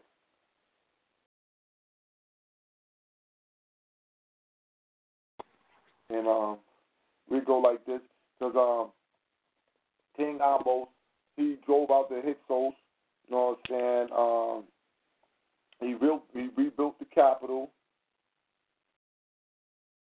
Um,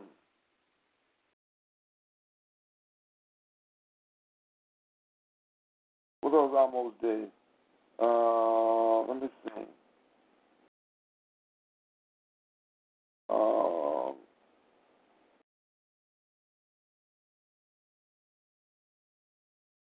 he uh he listen and now see that's what these people now look right? This 18th dynasty I'm gonna read this to you now. This almost right Ahmose the first. Ahmose the first married both of his sisters right? Now he also married a consort. See one thing that the people try to uh, throw and say listen hold up. Um they was they was it was uh uh they was inbred. They was they was um sleeping with their own sisters and stuff like this. But as it states that it, it states that Ahmose married both his sisters, Ahmose Nefertari and Ahmose Neptal.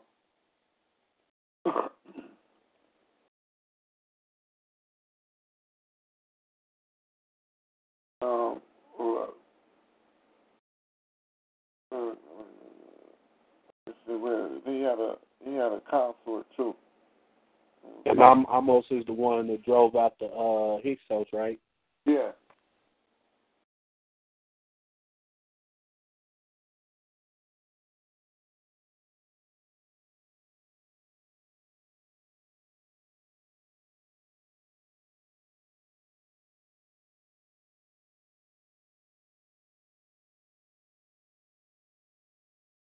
Now, brother Bourne, wasn't they doing that for like political reasons though?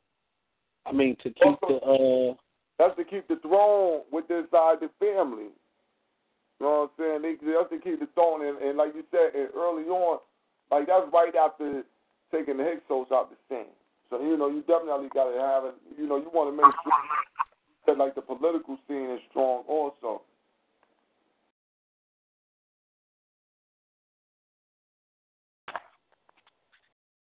But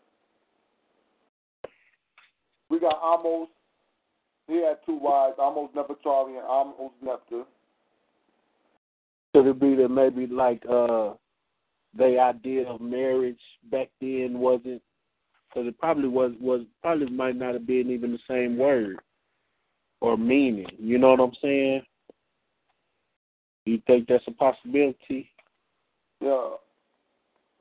Because I mean, everything else these motherfucking crackers that mis- misunderstood. Listen, I wasn't. I I couldn't say that you wasn't. You know, you ain't right. There's no. There's nothing that I can say that we're. Uh, you know, know what I'm saying. We going by interpretation. You know what I'm saying? How people perceive Yeah. what they what they seeing. So we, you know, we don't. I I couldn't say that you was wrong. You know what I mean?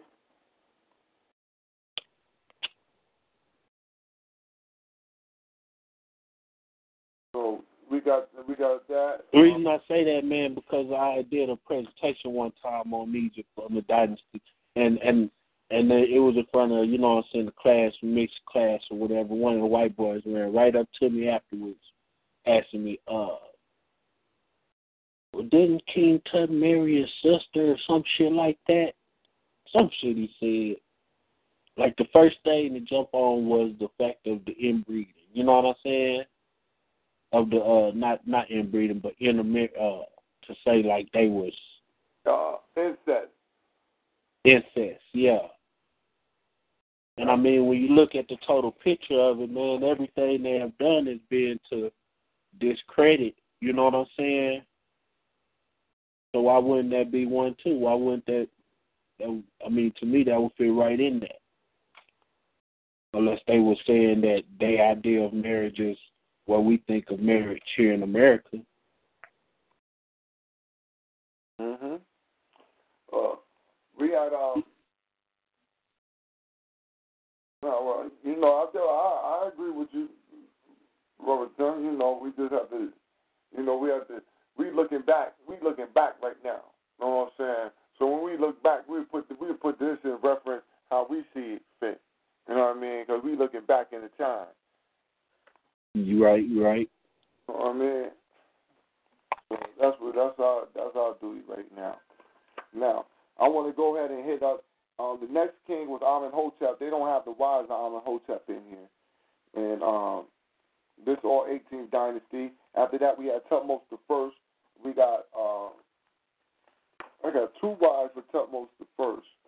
Yeah, Tutmosis the first and Tutmosis the second. Yeah, Tutmosis the first. I got two wives for him, and his first wife died young before she could even bear children. Then, uh, then you had uh, Mut Neferet. And they said she Where you where you seeing the uh, wives at, uh, brother? Oh, Boy? oh, I got another book. I got another book. I got this book by this. Oh, I'm sorry, I ain't even put the book in, giving giving it no proper, you know what I'm saying, uh, credit. I got the Chronicle of the Queens of Egypt by Joyce T- Tyldesley. Okay, okay. You know what I'm saying? This and this is uh, she uh, a lecturer, uh, archaeology. She uh, she lectures on archaeology, and um, she an archaeologist. This archaeologist. Kind So you said was the uh? Cause you said the, the other the other was again, uh, brother boy. The first wives you had mentioned. The first wife is Ahmose and Amenhotep. Oh, the first wives of Ahmose. The first wife for Ahmose. The first two wives, the uh, Ahmose was Ahmose Nefertari and Ahmose Nepta, but they didn't have Ahmose um, Amenhotep. They didn't have the wives of Amenhotep in here. They didn't have his wives, so I guess they didn't find information on his wives.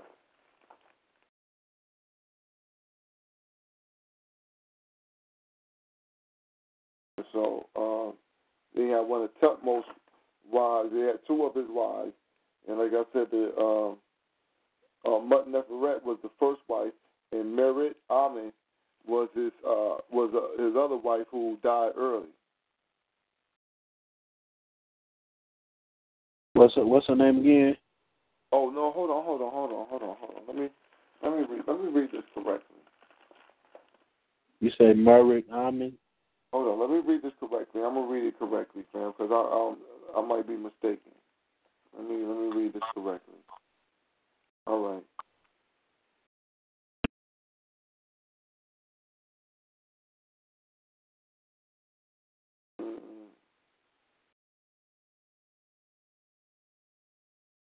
Uh, all right.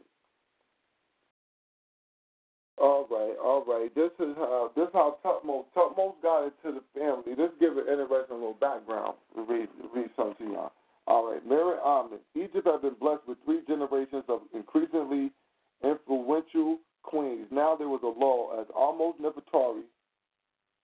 Nefertari's forceful personality completely eclipsed that of her daughter of her daughter, Merit Amen. Merit Amen took over the position of God's wife of Amen from her mother but we know little else about her beyond the fact that she died young before she could provide her husband with a living male heir. This failure, humili- humiliating though it may have been for the queen, was not a dynastic desire. Was, hold on, was not a dynastic disaster. The royal harem existed to cover such an eventuality. However, it seems that there was no suitable son in the harem either, and unlike all his fellow kings, Amenhotep was not inclined to marry again. So as Ahmose Nefertari reassumed the vital role of consort, Tutmos I was adopted into the royal family. Mary Amen's mummy found lying in two cedar wood coffins and cartonnage outside outer case in Deir el-Bahari tomb. Uh, that had been desecrated, rebandaged in the 21st dynasty. It's a, it's a, it's a very nice looking coffin. I'm talking about, yo, this is, this is, this looks very beautiful. It's a wood coffin. It's very beautiful, man. That's a Mary Ahmed. Yeah, Mary. I heard that. I'm, I heard that name. I'm trying to think where that. Who we are here You speaking. might have heard of Mary. You might have heard Mary Ahmed. Mary Ahmed. Yeah, Yeah. Mary Ahmed. That's part of that's part of Ramesses' name. You probably heard Oswald Crazy said on the, Okay. yeah on the video. Most beloved Okay. Ahmed, Mary Ahmed. But now this ain't the same. This got a T on it. Mer- Merit Ahmed.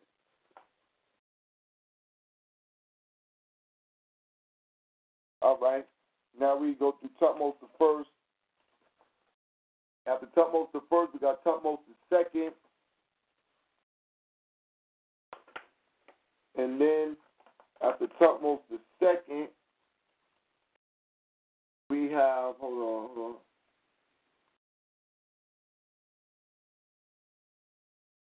Then we have on.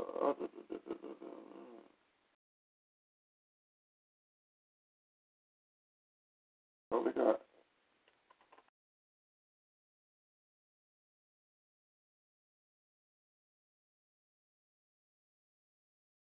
Let, let- let me see, let me see, let me see. All right. Queen Ahmose' parentage is nowhere recorded. All right, Tutmos came on the scene. He married Ahmose. He married a queen named Ahmose, and they don't got no records of his parents. Um, they say Ahmose was a popular New Kingdom name. Now, um,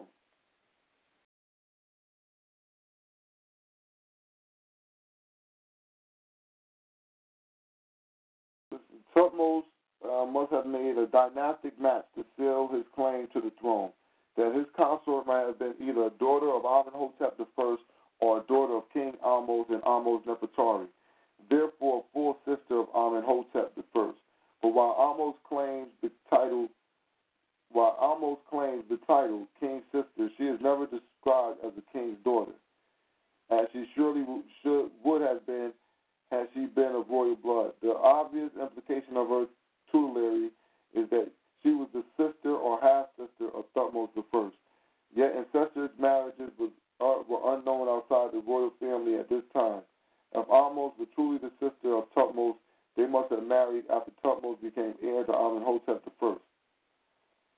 Ahmose bore her husband two daughters, Hatshepsut and Neferu Biti, occasionally referred to as Akbet Neferu. Neferu appears on the wall of Hatshepsut Deir el-Bahari Mortuary Temple wearing a diadem decorated with rosettes that vanishes. It is assumed that she died young.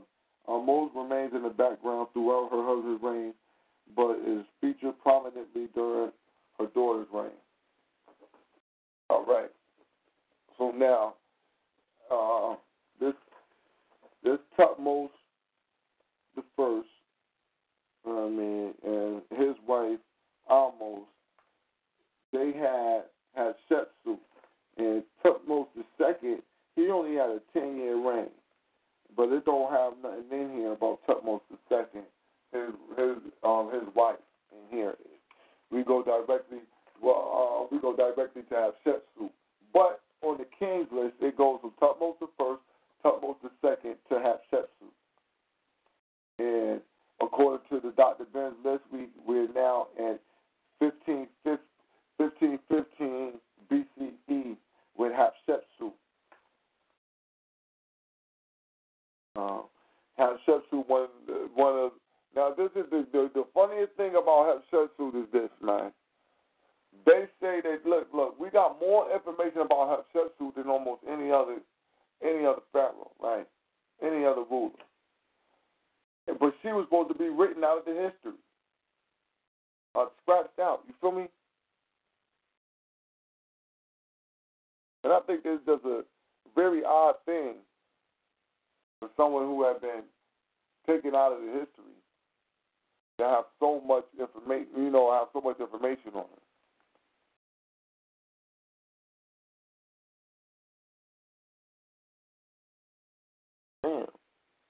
Black Power, Born. Yeah. Um, my king, I think he probably jumped off. He's trying to get back on. He muted. Yeah, I'm about to, I'm trying to open it back up right now. I sure. I'll open it up back now. But yeah, that's one thing I always wondered about. So I said they always got so much information on it. You know, all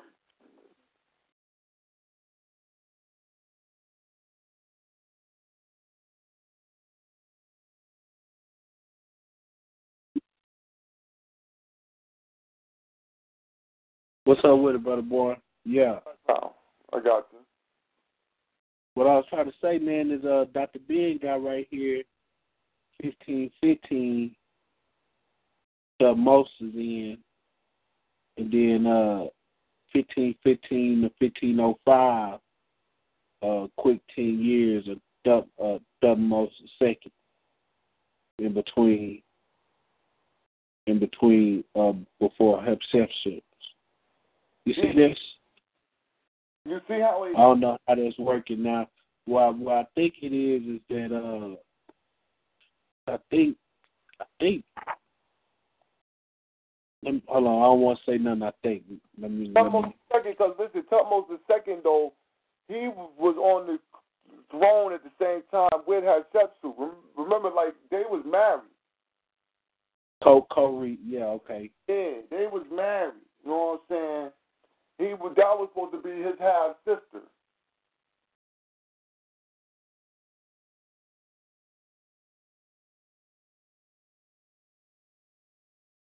Yeah, that's what he said. That's his sister. Okay. Mm-hmm. I say. And so he died. I mean, he died. He took in Tutmos. He died uh, early. You feel me? He died early, and so that's when Hatshepsut took over, and then up under her son, with her son Tutmos third coming into power, she also she pretty much was running running show at the same time that her son Tutmos third was running it. And then she passed, and then she passed the reins to him, and um, all right, But see, like, I think it would have been impossible to really uh erase her out of the history because she was in like three different yeah, uh like two or three different pharaoh. You know what I'm saying? yeah, she was there during two or three different reigns. She helped reign with her husband. She reigned on her own, then reigned with her son. Yeah. So I mean, who, who? Let me see. Let me see first.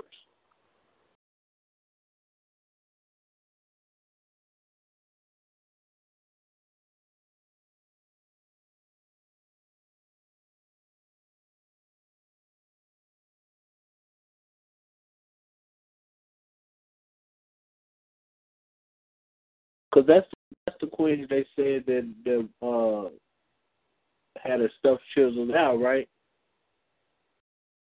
Yeah, some of her work been chiseled out. They chiseled out all her uh That could have been all they chiseled her name off the king's list or something. hmm But what I'm saying? Like you said, she was so powerful that her her statues, her obelisk still exist. You know what I'm saying? She got an obelisk that she raised. Man, I know I gotta see that temple though, man. And Karnak. And then she got the, you know what I'm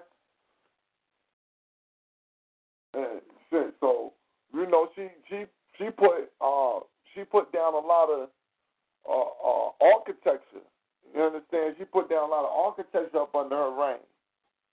Like you said, she was there long enough to have shit done.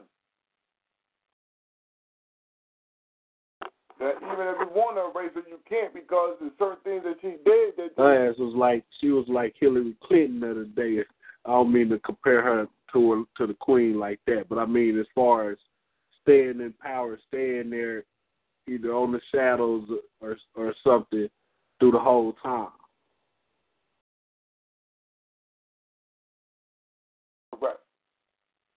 Bad comparison, family. Bad comparison. I don't mean to compare the great queen to this cracker bitch. there is a compared to the power. But you know what I'm speaking of. I'm speaking to the to the you know what I'm saying? The, the political end of it. Yeah.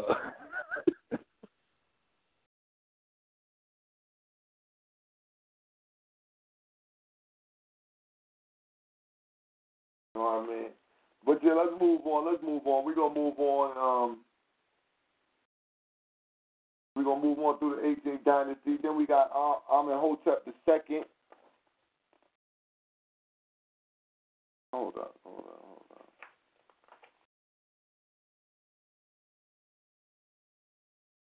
Yeah, Amenhotep the second. Let me let me get let me get his lines in here. When we talk about Hatshepsut, like I said, there's so much work on Hatshepsut. They just got pages to Hatshepsut. All type of, I'm talking about man. It's all type of work. All right. No way no way she could have been able to uh truly be in the race. All right. Now listen, these are the wives of Tutmos the third. Tutmos the third has Tatia, Maritre Hatshepsut, Neptu, Manue, Manhata, and Maruta. Those his wives.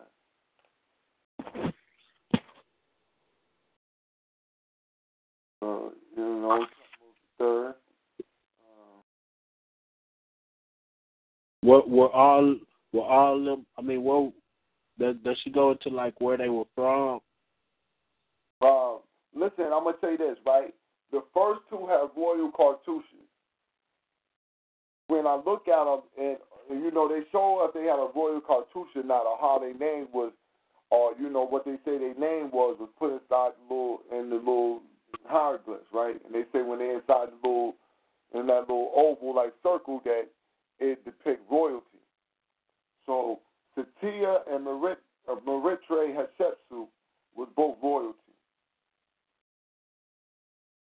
Now, I'm gonna get down here. Given the, given her background as a daughter of two kings and sister to a third, it seems inconceivable that Neferure was not destined to wed her half brother Tutmos the third. Yet just one highly inconclusive piece of evidence suggests that they did marry.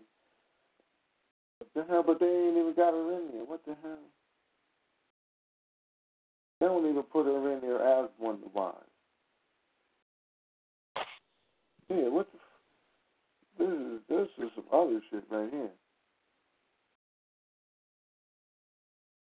Other shit. I I don't know what what they're trying to say right here, but they. All right. They saying that they think that that might be his sister, but they just named her, renamed her Satia.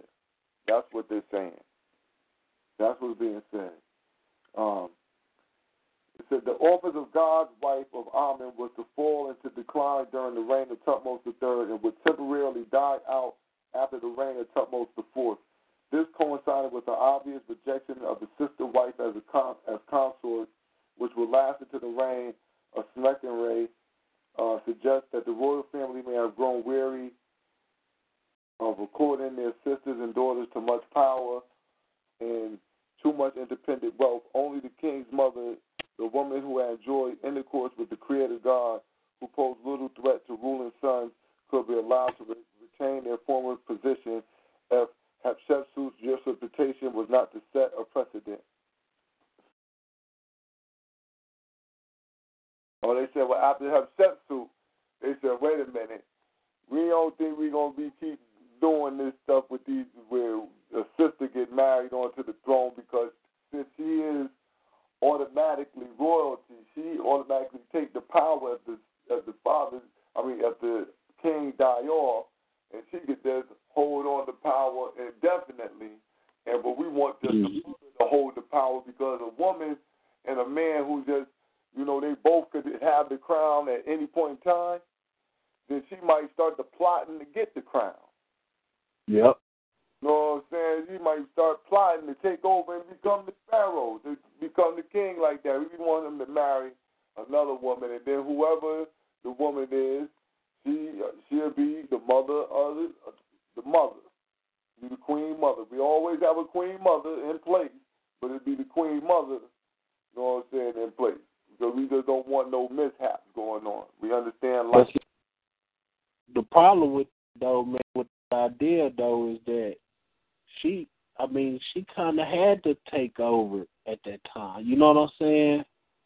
As far as as far as her husband was was one of the weak king. He was the he was a weak king.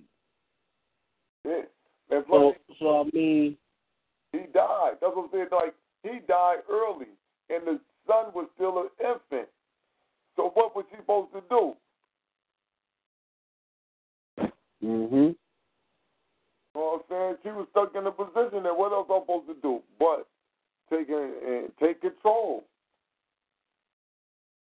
But um, we're gonna finish with Tutmos the third. Tutmos the third, though, he had two royal wives and he had three foreign wives. Now the other royal wife was Meretwe Hatshepsut. You know what I'm saying? Um, let me see. Let me see. Um, between between his wives, he got twelve children.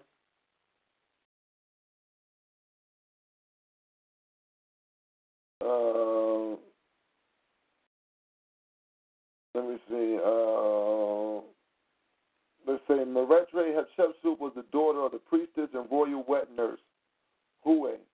Tutmos annals carved into the Karnak temple. I'm gonna tell you something that the white woman do that's fucked up. I'm gonna tell you what I'm reading this. Is that she put in all the conjecture about wrote a whole paragraph on conjecture about uh, Meretre Hatshepsut being Tutmos the third sister, and then ends it off with, but now, but the record shows that, you know what I mean? Uh, like not. The priestess and the royal, you know what I mean? The priest and the royal uh, uh, wet nurse. You know, that's that bullshit. That's that bullshit, man. Yeah, that's that bullshit right there. You know what I'm saying? That's that bullshit to give you all that bullshit. You know what I mean? Tell you all that lie. Put the truth in there. So if you don't read enough of it, you'll be, be like, damn, what the hell? But they say he also took on three foreign wives. You know what I'm saying? Uh, they say the foreign wives' tombs was uh they they was taken apart by robbers, by tomb robbers. Uh, and that was the that was Neptune, Munaway, I mean Munaway, Mahata, and Maruda. Then was the, then was the uh, the foreigners. It was them foreign wives. Now we got Amenhotep the second. And Amenhotep the second is 1450 to 1415. Um, he got his wife is Tia, and uh, this Amenhotep, you know, he ruled for 30 years, peaceful years. Um, he only got evidence of only one wife, one that they named Tia, the mother of Tutmos IV, uh, uncertain parentage, who was known to have usurped some of the later monuments of her mother-in-law, Meretre Hatshepsut. Tia was eventually buried in the Valley of the Kings. Her tomb has yielded some damaged grave goods, but no mummy and no trace of her body has been found elsewhere either. Uh, you know, this says she remained in the background. She was regarded to be the earthly counterpart of Hathor, Isis, and Mut, the mother goddess and wife of Amen. From this time onwards into the end of the 18th dynasty, the king's mother would play an increasingly important, right, uh, important role in political and more particularly religious rituals as successive kings seek to prove their own earthly divinity via their birth story.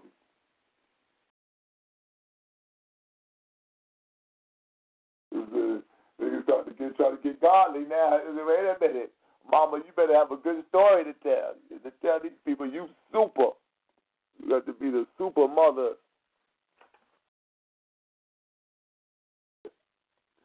Ah, that's interesting. We got Tutmos the fourth, and uh, let's see, Tutmos the fourth. Uh, the rise of Tutmos the fourth of Nefertari, Ayaret, and Mutum um, Weir.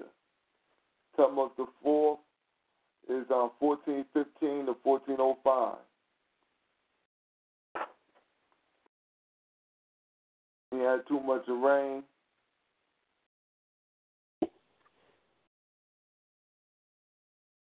Um, didn't have a rain that long. Let's see. Let's see. Tutmos the Fourth is known to have um, had at least two principal wives whose names appeared alongside his own. His first consort, Nefertari, is featured on several statues recovered from Giza and Luxor. After Nefertari's untimely death, Tutmo's sister Iret, the reading of her name is uncertain, being written simply with the image of a cobra, became queen consort. Tutmos appeared to have shared the ritual aspects of the queenship between the two ladies and his mother Tia. A third, less well known wife was the anonymous daughter of the king of Mitanni. The, this diplomatic marriage was designed to seal the new peace treaty that allowed Egypt and Mitanni to become allies. Her fourth wife, Mentemwea, mother of the next king Amenhotep III, did not emerge from the seclusion of the harem until her son came to the throne suggesting that she was a lady of lesser birth and therefore of lesser importance to the day the fates decreed she should become king's mother. Then, as had been the case with Ahmose, mother Hatshepsut, her physical relationship with the god Amen was fully exploited in the story of her son's divine birth. Amenhotep had this story carved into the walls of Luxor Temple, a temple dedicated to both Amen and the celebration of the divine royal seal. Hatshepsut had used her birth story to reinforce her somewhat dubious claim to the, to the throne. Amenhotep, the son of the previous king, had, can have felt no need to justify his ascension.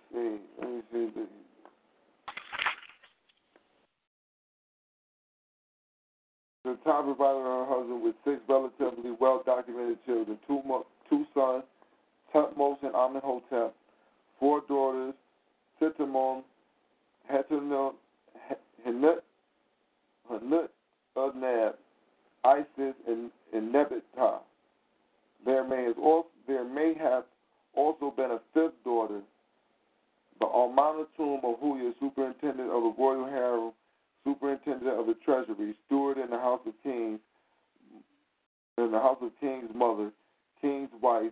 Tie includes two shown a tie accompanied by a young girl. The girl wears a tie, side lock hairstyle and is identified as the king, king's daughter, the cat Aten, handmaiden of the, of the Aten. Neither Baket Aten's father nor her mother are named, but her close association with the Dowager Queen suggested Ty as her mother.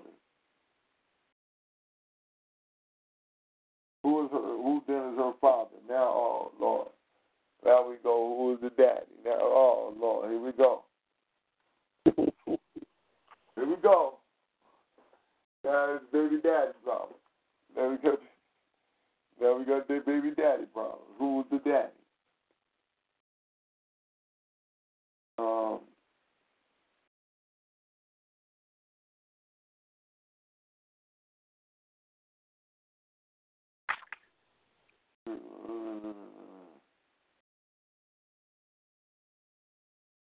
But they they they trying to throw salt on the queen. They trying to throw salt on her. We ain't gonna let that. We ain't gonna let that happen. We ain't gonna let that happen. White white white white woman getting out of control, man. This white woman getting out of control. Now his baby Zeb, who is the daddy? You know what I'm saying? He's supposed to have been passed by the time the daddy come up.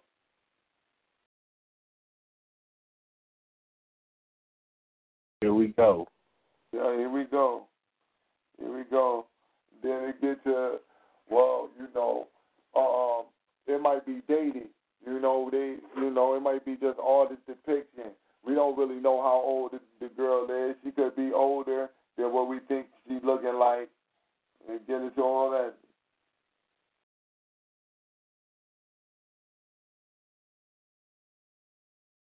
Yeah, but uh, That was around for. I think they said I think they said that Queen T was uh, you know, when when when when Akhenaten when changed the changed the uh, religion, uh, people or the you know what I'm saying, changed it to to Aten. He was the one that uh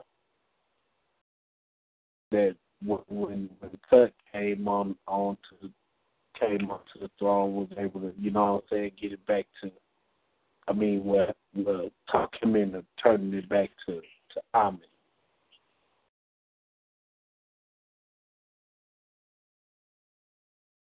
Yeah, no, I I I had gotten that same information that she, you know, let them know that listen, man, you know, your life on the line right now, and I'm holding them off to keep you from going down.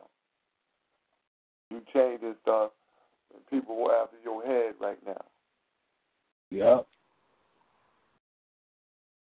But you know, and he he didn't last long. He didn't last long at all. And then, well, Amenhotep the Third. Also, he called him a couple foreign wives. he called him a couple foreign wives. Uh, let me see. Tulupa and Tudu, uh, Tuduk Keppa. You know what I'm saying? That was that was one of his wives. But we got uh What's her what's her name again? Luke Kepper and Tadu Kepper. And then he had a couple other ones that ain't named.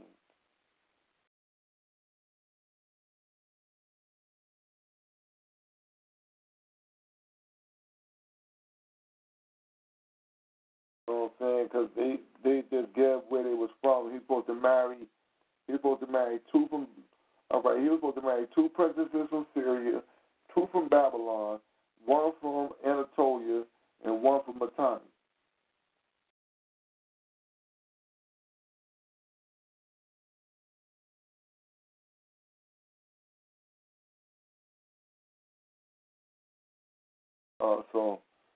Then we have Amenhotep the fourth and Queen Nefertiti. And Amenhotep the fourth is uh, known as Akhenaten. Uh, his wife Nefertiti. Uh, uh, Amenhotep the fourth, though, he had a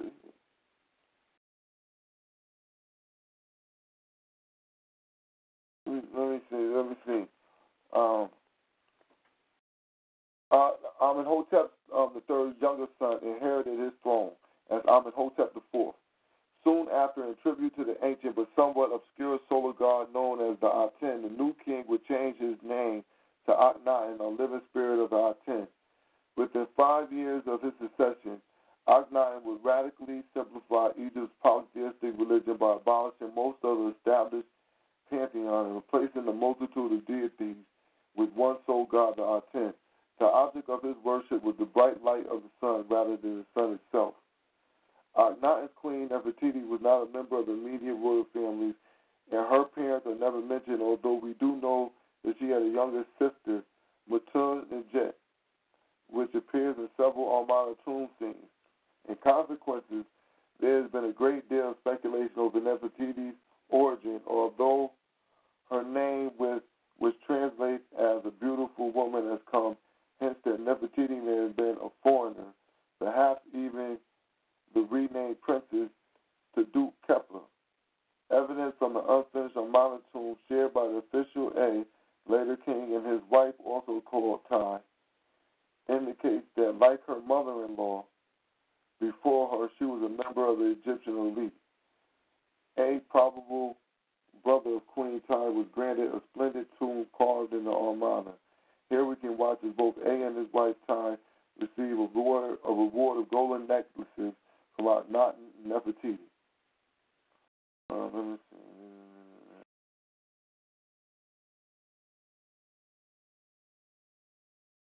We got uh.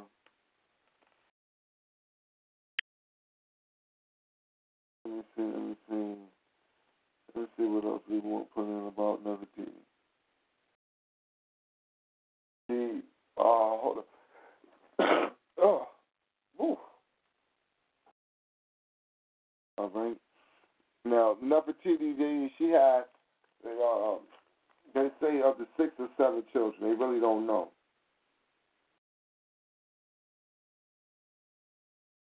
So um, that's one thing that, that we can put in there.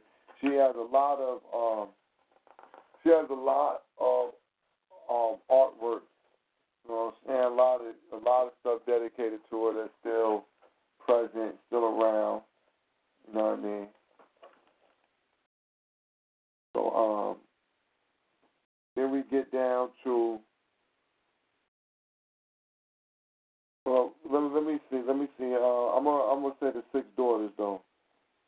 This this is what they got. They got six of they got six daughters here, and these Nefertiti's children. Merit Aten, Meketaten, Aunt Aten. Um, them was all born in Thebes, and the younger three they say, uh, Neferu, Neferu Aten, Neferu, Neferu, and Sep Tephen and they was born in Amarna.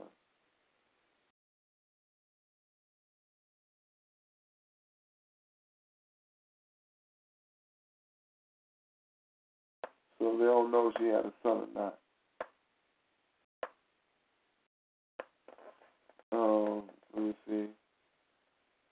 Um, these are these are the women who were part of Akhenaten and Harem. Right here, this is uh, Kiya, Merritt Aten, um, Sinam Amen, Tai, and Mut Benjamin. So uh, his, uh, his favorite secondary wife was they say was the wife Kiya. Um, they got you know they got a couple uh, royal scenes with with them up there.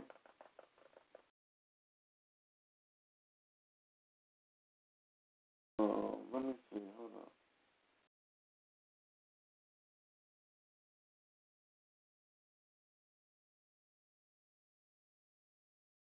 Let me see. Let me see. Let me see. All right. All right. We got who we got. We got the last coming up is uh the most famous of all the uh, uh all the um the rulers in in, in Egypt, the most famous.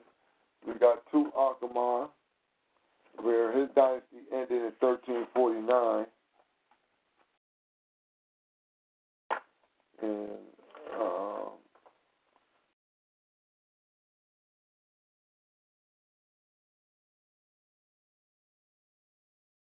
I don't, let me see here. Hold on.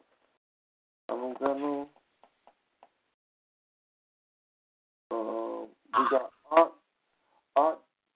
Ankhesenamun. that's his wife. Ankhesenaten is the wife of Tutankhamun. Um,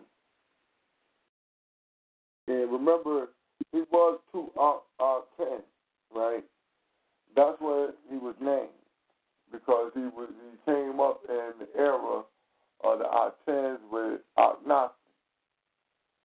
And so, but after he came into power, things went back to Amen. So he came in under the Amen. So it says we got the newly renamed Tutankhamun and his consort Ankhesenaten abandoned Amarna and returned the court to Thebes. The traditional gods were reinstated and the old temples reopened as Tutankhamun set about restoring Ma'at to his land. Ankhesenaten had appeared in several Amarna art scenes as a naked little girl with deliberately elongated egg-shaped head, the egg being a potential symbol of creation. Now her head restored to normal proportions, she became a vigorous queen in tradition of her mother and grandmother. She appears on many of Tutankhamun's public monuments, including the Luxor Temple, and on more private items recovered from his tomb, where she takes the role of the goddess Ma'at to support her husband. A statue of the goddess Mut, recovered from the Luxor Temple, has Ankhesenaten's calm face.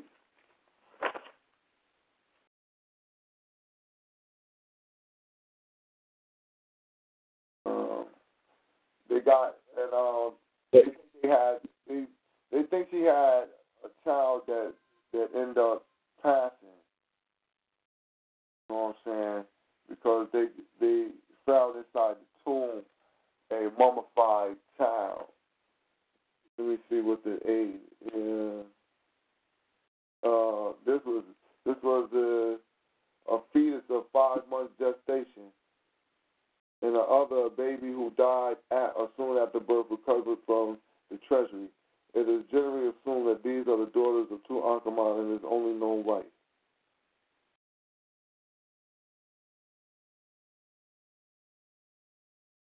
So those are the kings and queens of the 18th dynasty family. I say. I say. So, you know, another day we'll put in some more. We, you know, we got uh, access to the list. So, I have no reason not to. Why not? Get, you know, get familiar with some of this information. Uh, and realize that it wasn't just men on the throne, that women had power and so much power that they would, uh, you know what I'm saying, that she had, uh, you know, the, uh, the woman always going to have power. She always, and then the next thing is that she always the, is the mother of the next king. What more power can you have than that? Than you the mother of the next king.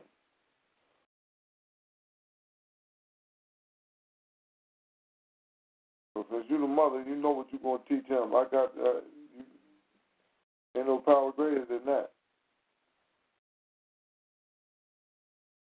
You're going to make the kingdom in your womb. So, yeah, man, that's what I, that's what I got rocking for tonight, family. You know, I just want to do a little bit of reading with the family, you know what I'm saying? Do a little reading in on Think Tank Thursday. You know, get back to the basics. You know, family tight on the basics. So that's my spell. If anybody got any other pieces they'd like to put in, please, please do before we we leave out. We leave out with a little word.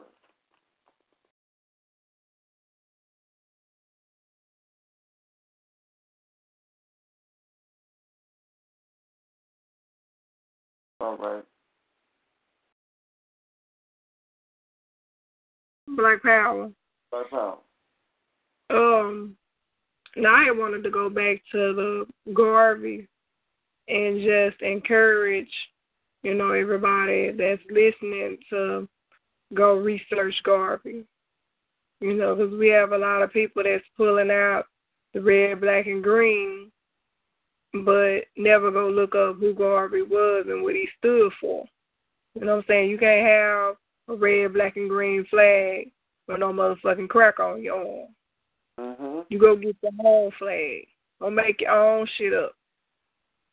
You know what I'm saying?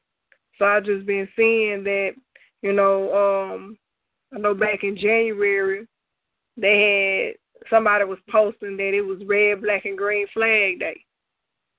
What the fuck? In January? What? It's confusing. Yeah, it's confusing. We know what the flag is. Look, that's Garvey's birthday. What y'all talking about? Mean, bugging out. Yeah. They want to recreate the. We already got the well. I'm trying to recreate it. Yeah, that at least somewhere on the day that it was um you know what I'm saying, made that it was brought to the world at least, you know what I'm saying? Right. Or was it August thirteenth? Hmm? So that's it. I just wanted to, you know, encourage people to I mean, then they got stuff online.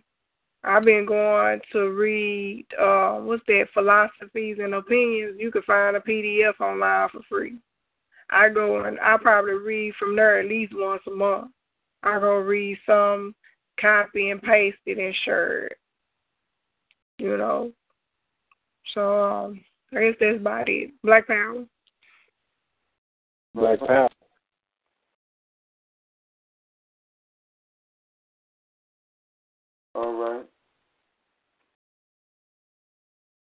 Going to close out with a little garden. Just for the people, you know. Uh, this is from the first millennial edition, the American Directory of Certified Uncle Toms. We're going to read from page 126. Marcus Garvey on Negro leadership and what it means. I would not exchange two five cent cigars, even though not a smoker, for all the colored or Negro poli- political leaders, or rather misleaders of our time. The fraternity is heartless, crafty, and corrupt. They exist for themselves only and give no honest thought to the future nor the condition of the people except to exploit the said condition to their political benefit. The leaders of the race are visionless and selfless. They think of none but themselves. Among the whites, we have a few political charlatans and crooks, but that race can well afford, under the circumstances, to, to, to tolerate them because they are surrendered and circumvented by statesmen and race patriots who are ever vigilant and on guard in protecting the rights of their people. Among us Negroes, there is no relief from such a class because they monopolize our politics and obstruct our outlook. The only temperate hope is religion, and that is like dry bones. We have to lay, we have to wait a long while for them to come together in the valley. To use our present political leaders, there must be a conversion and reformation in head and heart. I believe it to be impossible with the inviting system of graft. Therefore, I suggest that leadership be assumed by our uncorrupted youth with a program clear, positive, and determined, counting well the cost of opposition and persecution, which generally leads to the Bastille and the, and the guillotine. And that comes from the philosophy, and that's a passage that's in the philosophy and opinions of Marcus Garvey, um, page 404. Hey. So, that, with that being said, we got to stay charged up. Wartime, you know what I mean? It ain't coming. It's already here.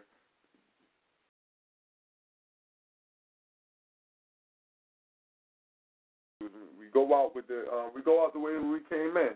That's what praise to the ancestors. That's praise Nat Turner. Glory to Garvey. And long live the spirit of Dr. Khalid Abdul Muhammad. 348. Cracking in the trunk. Nigga too.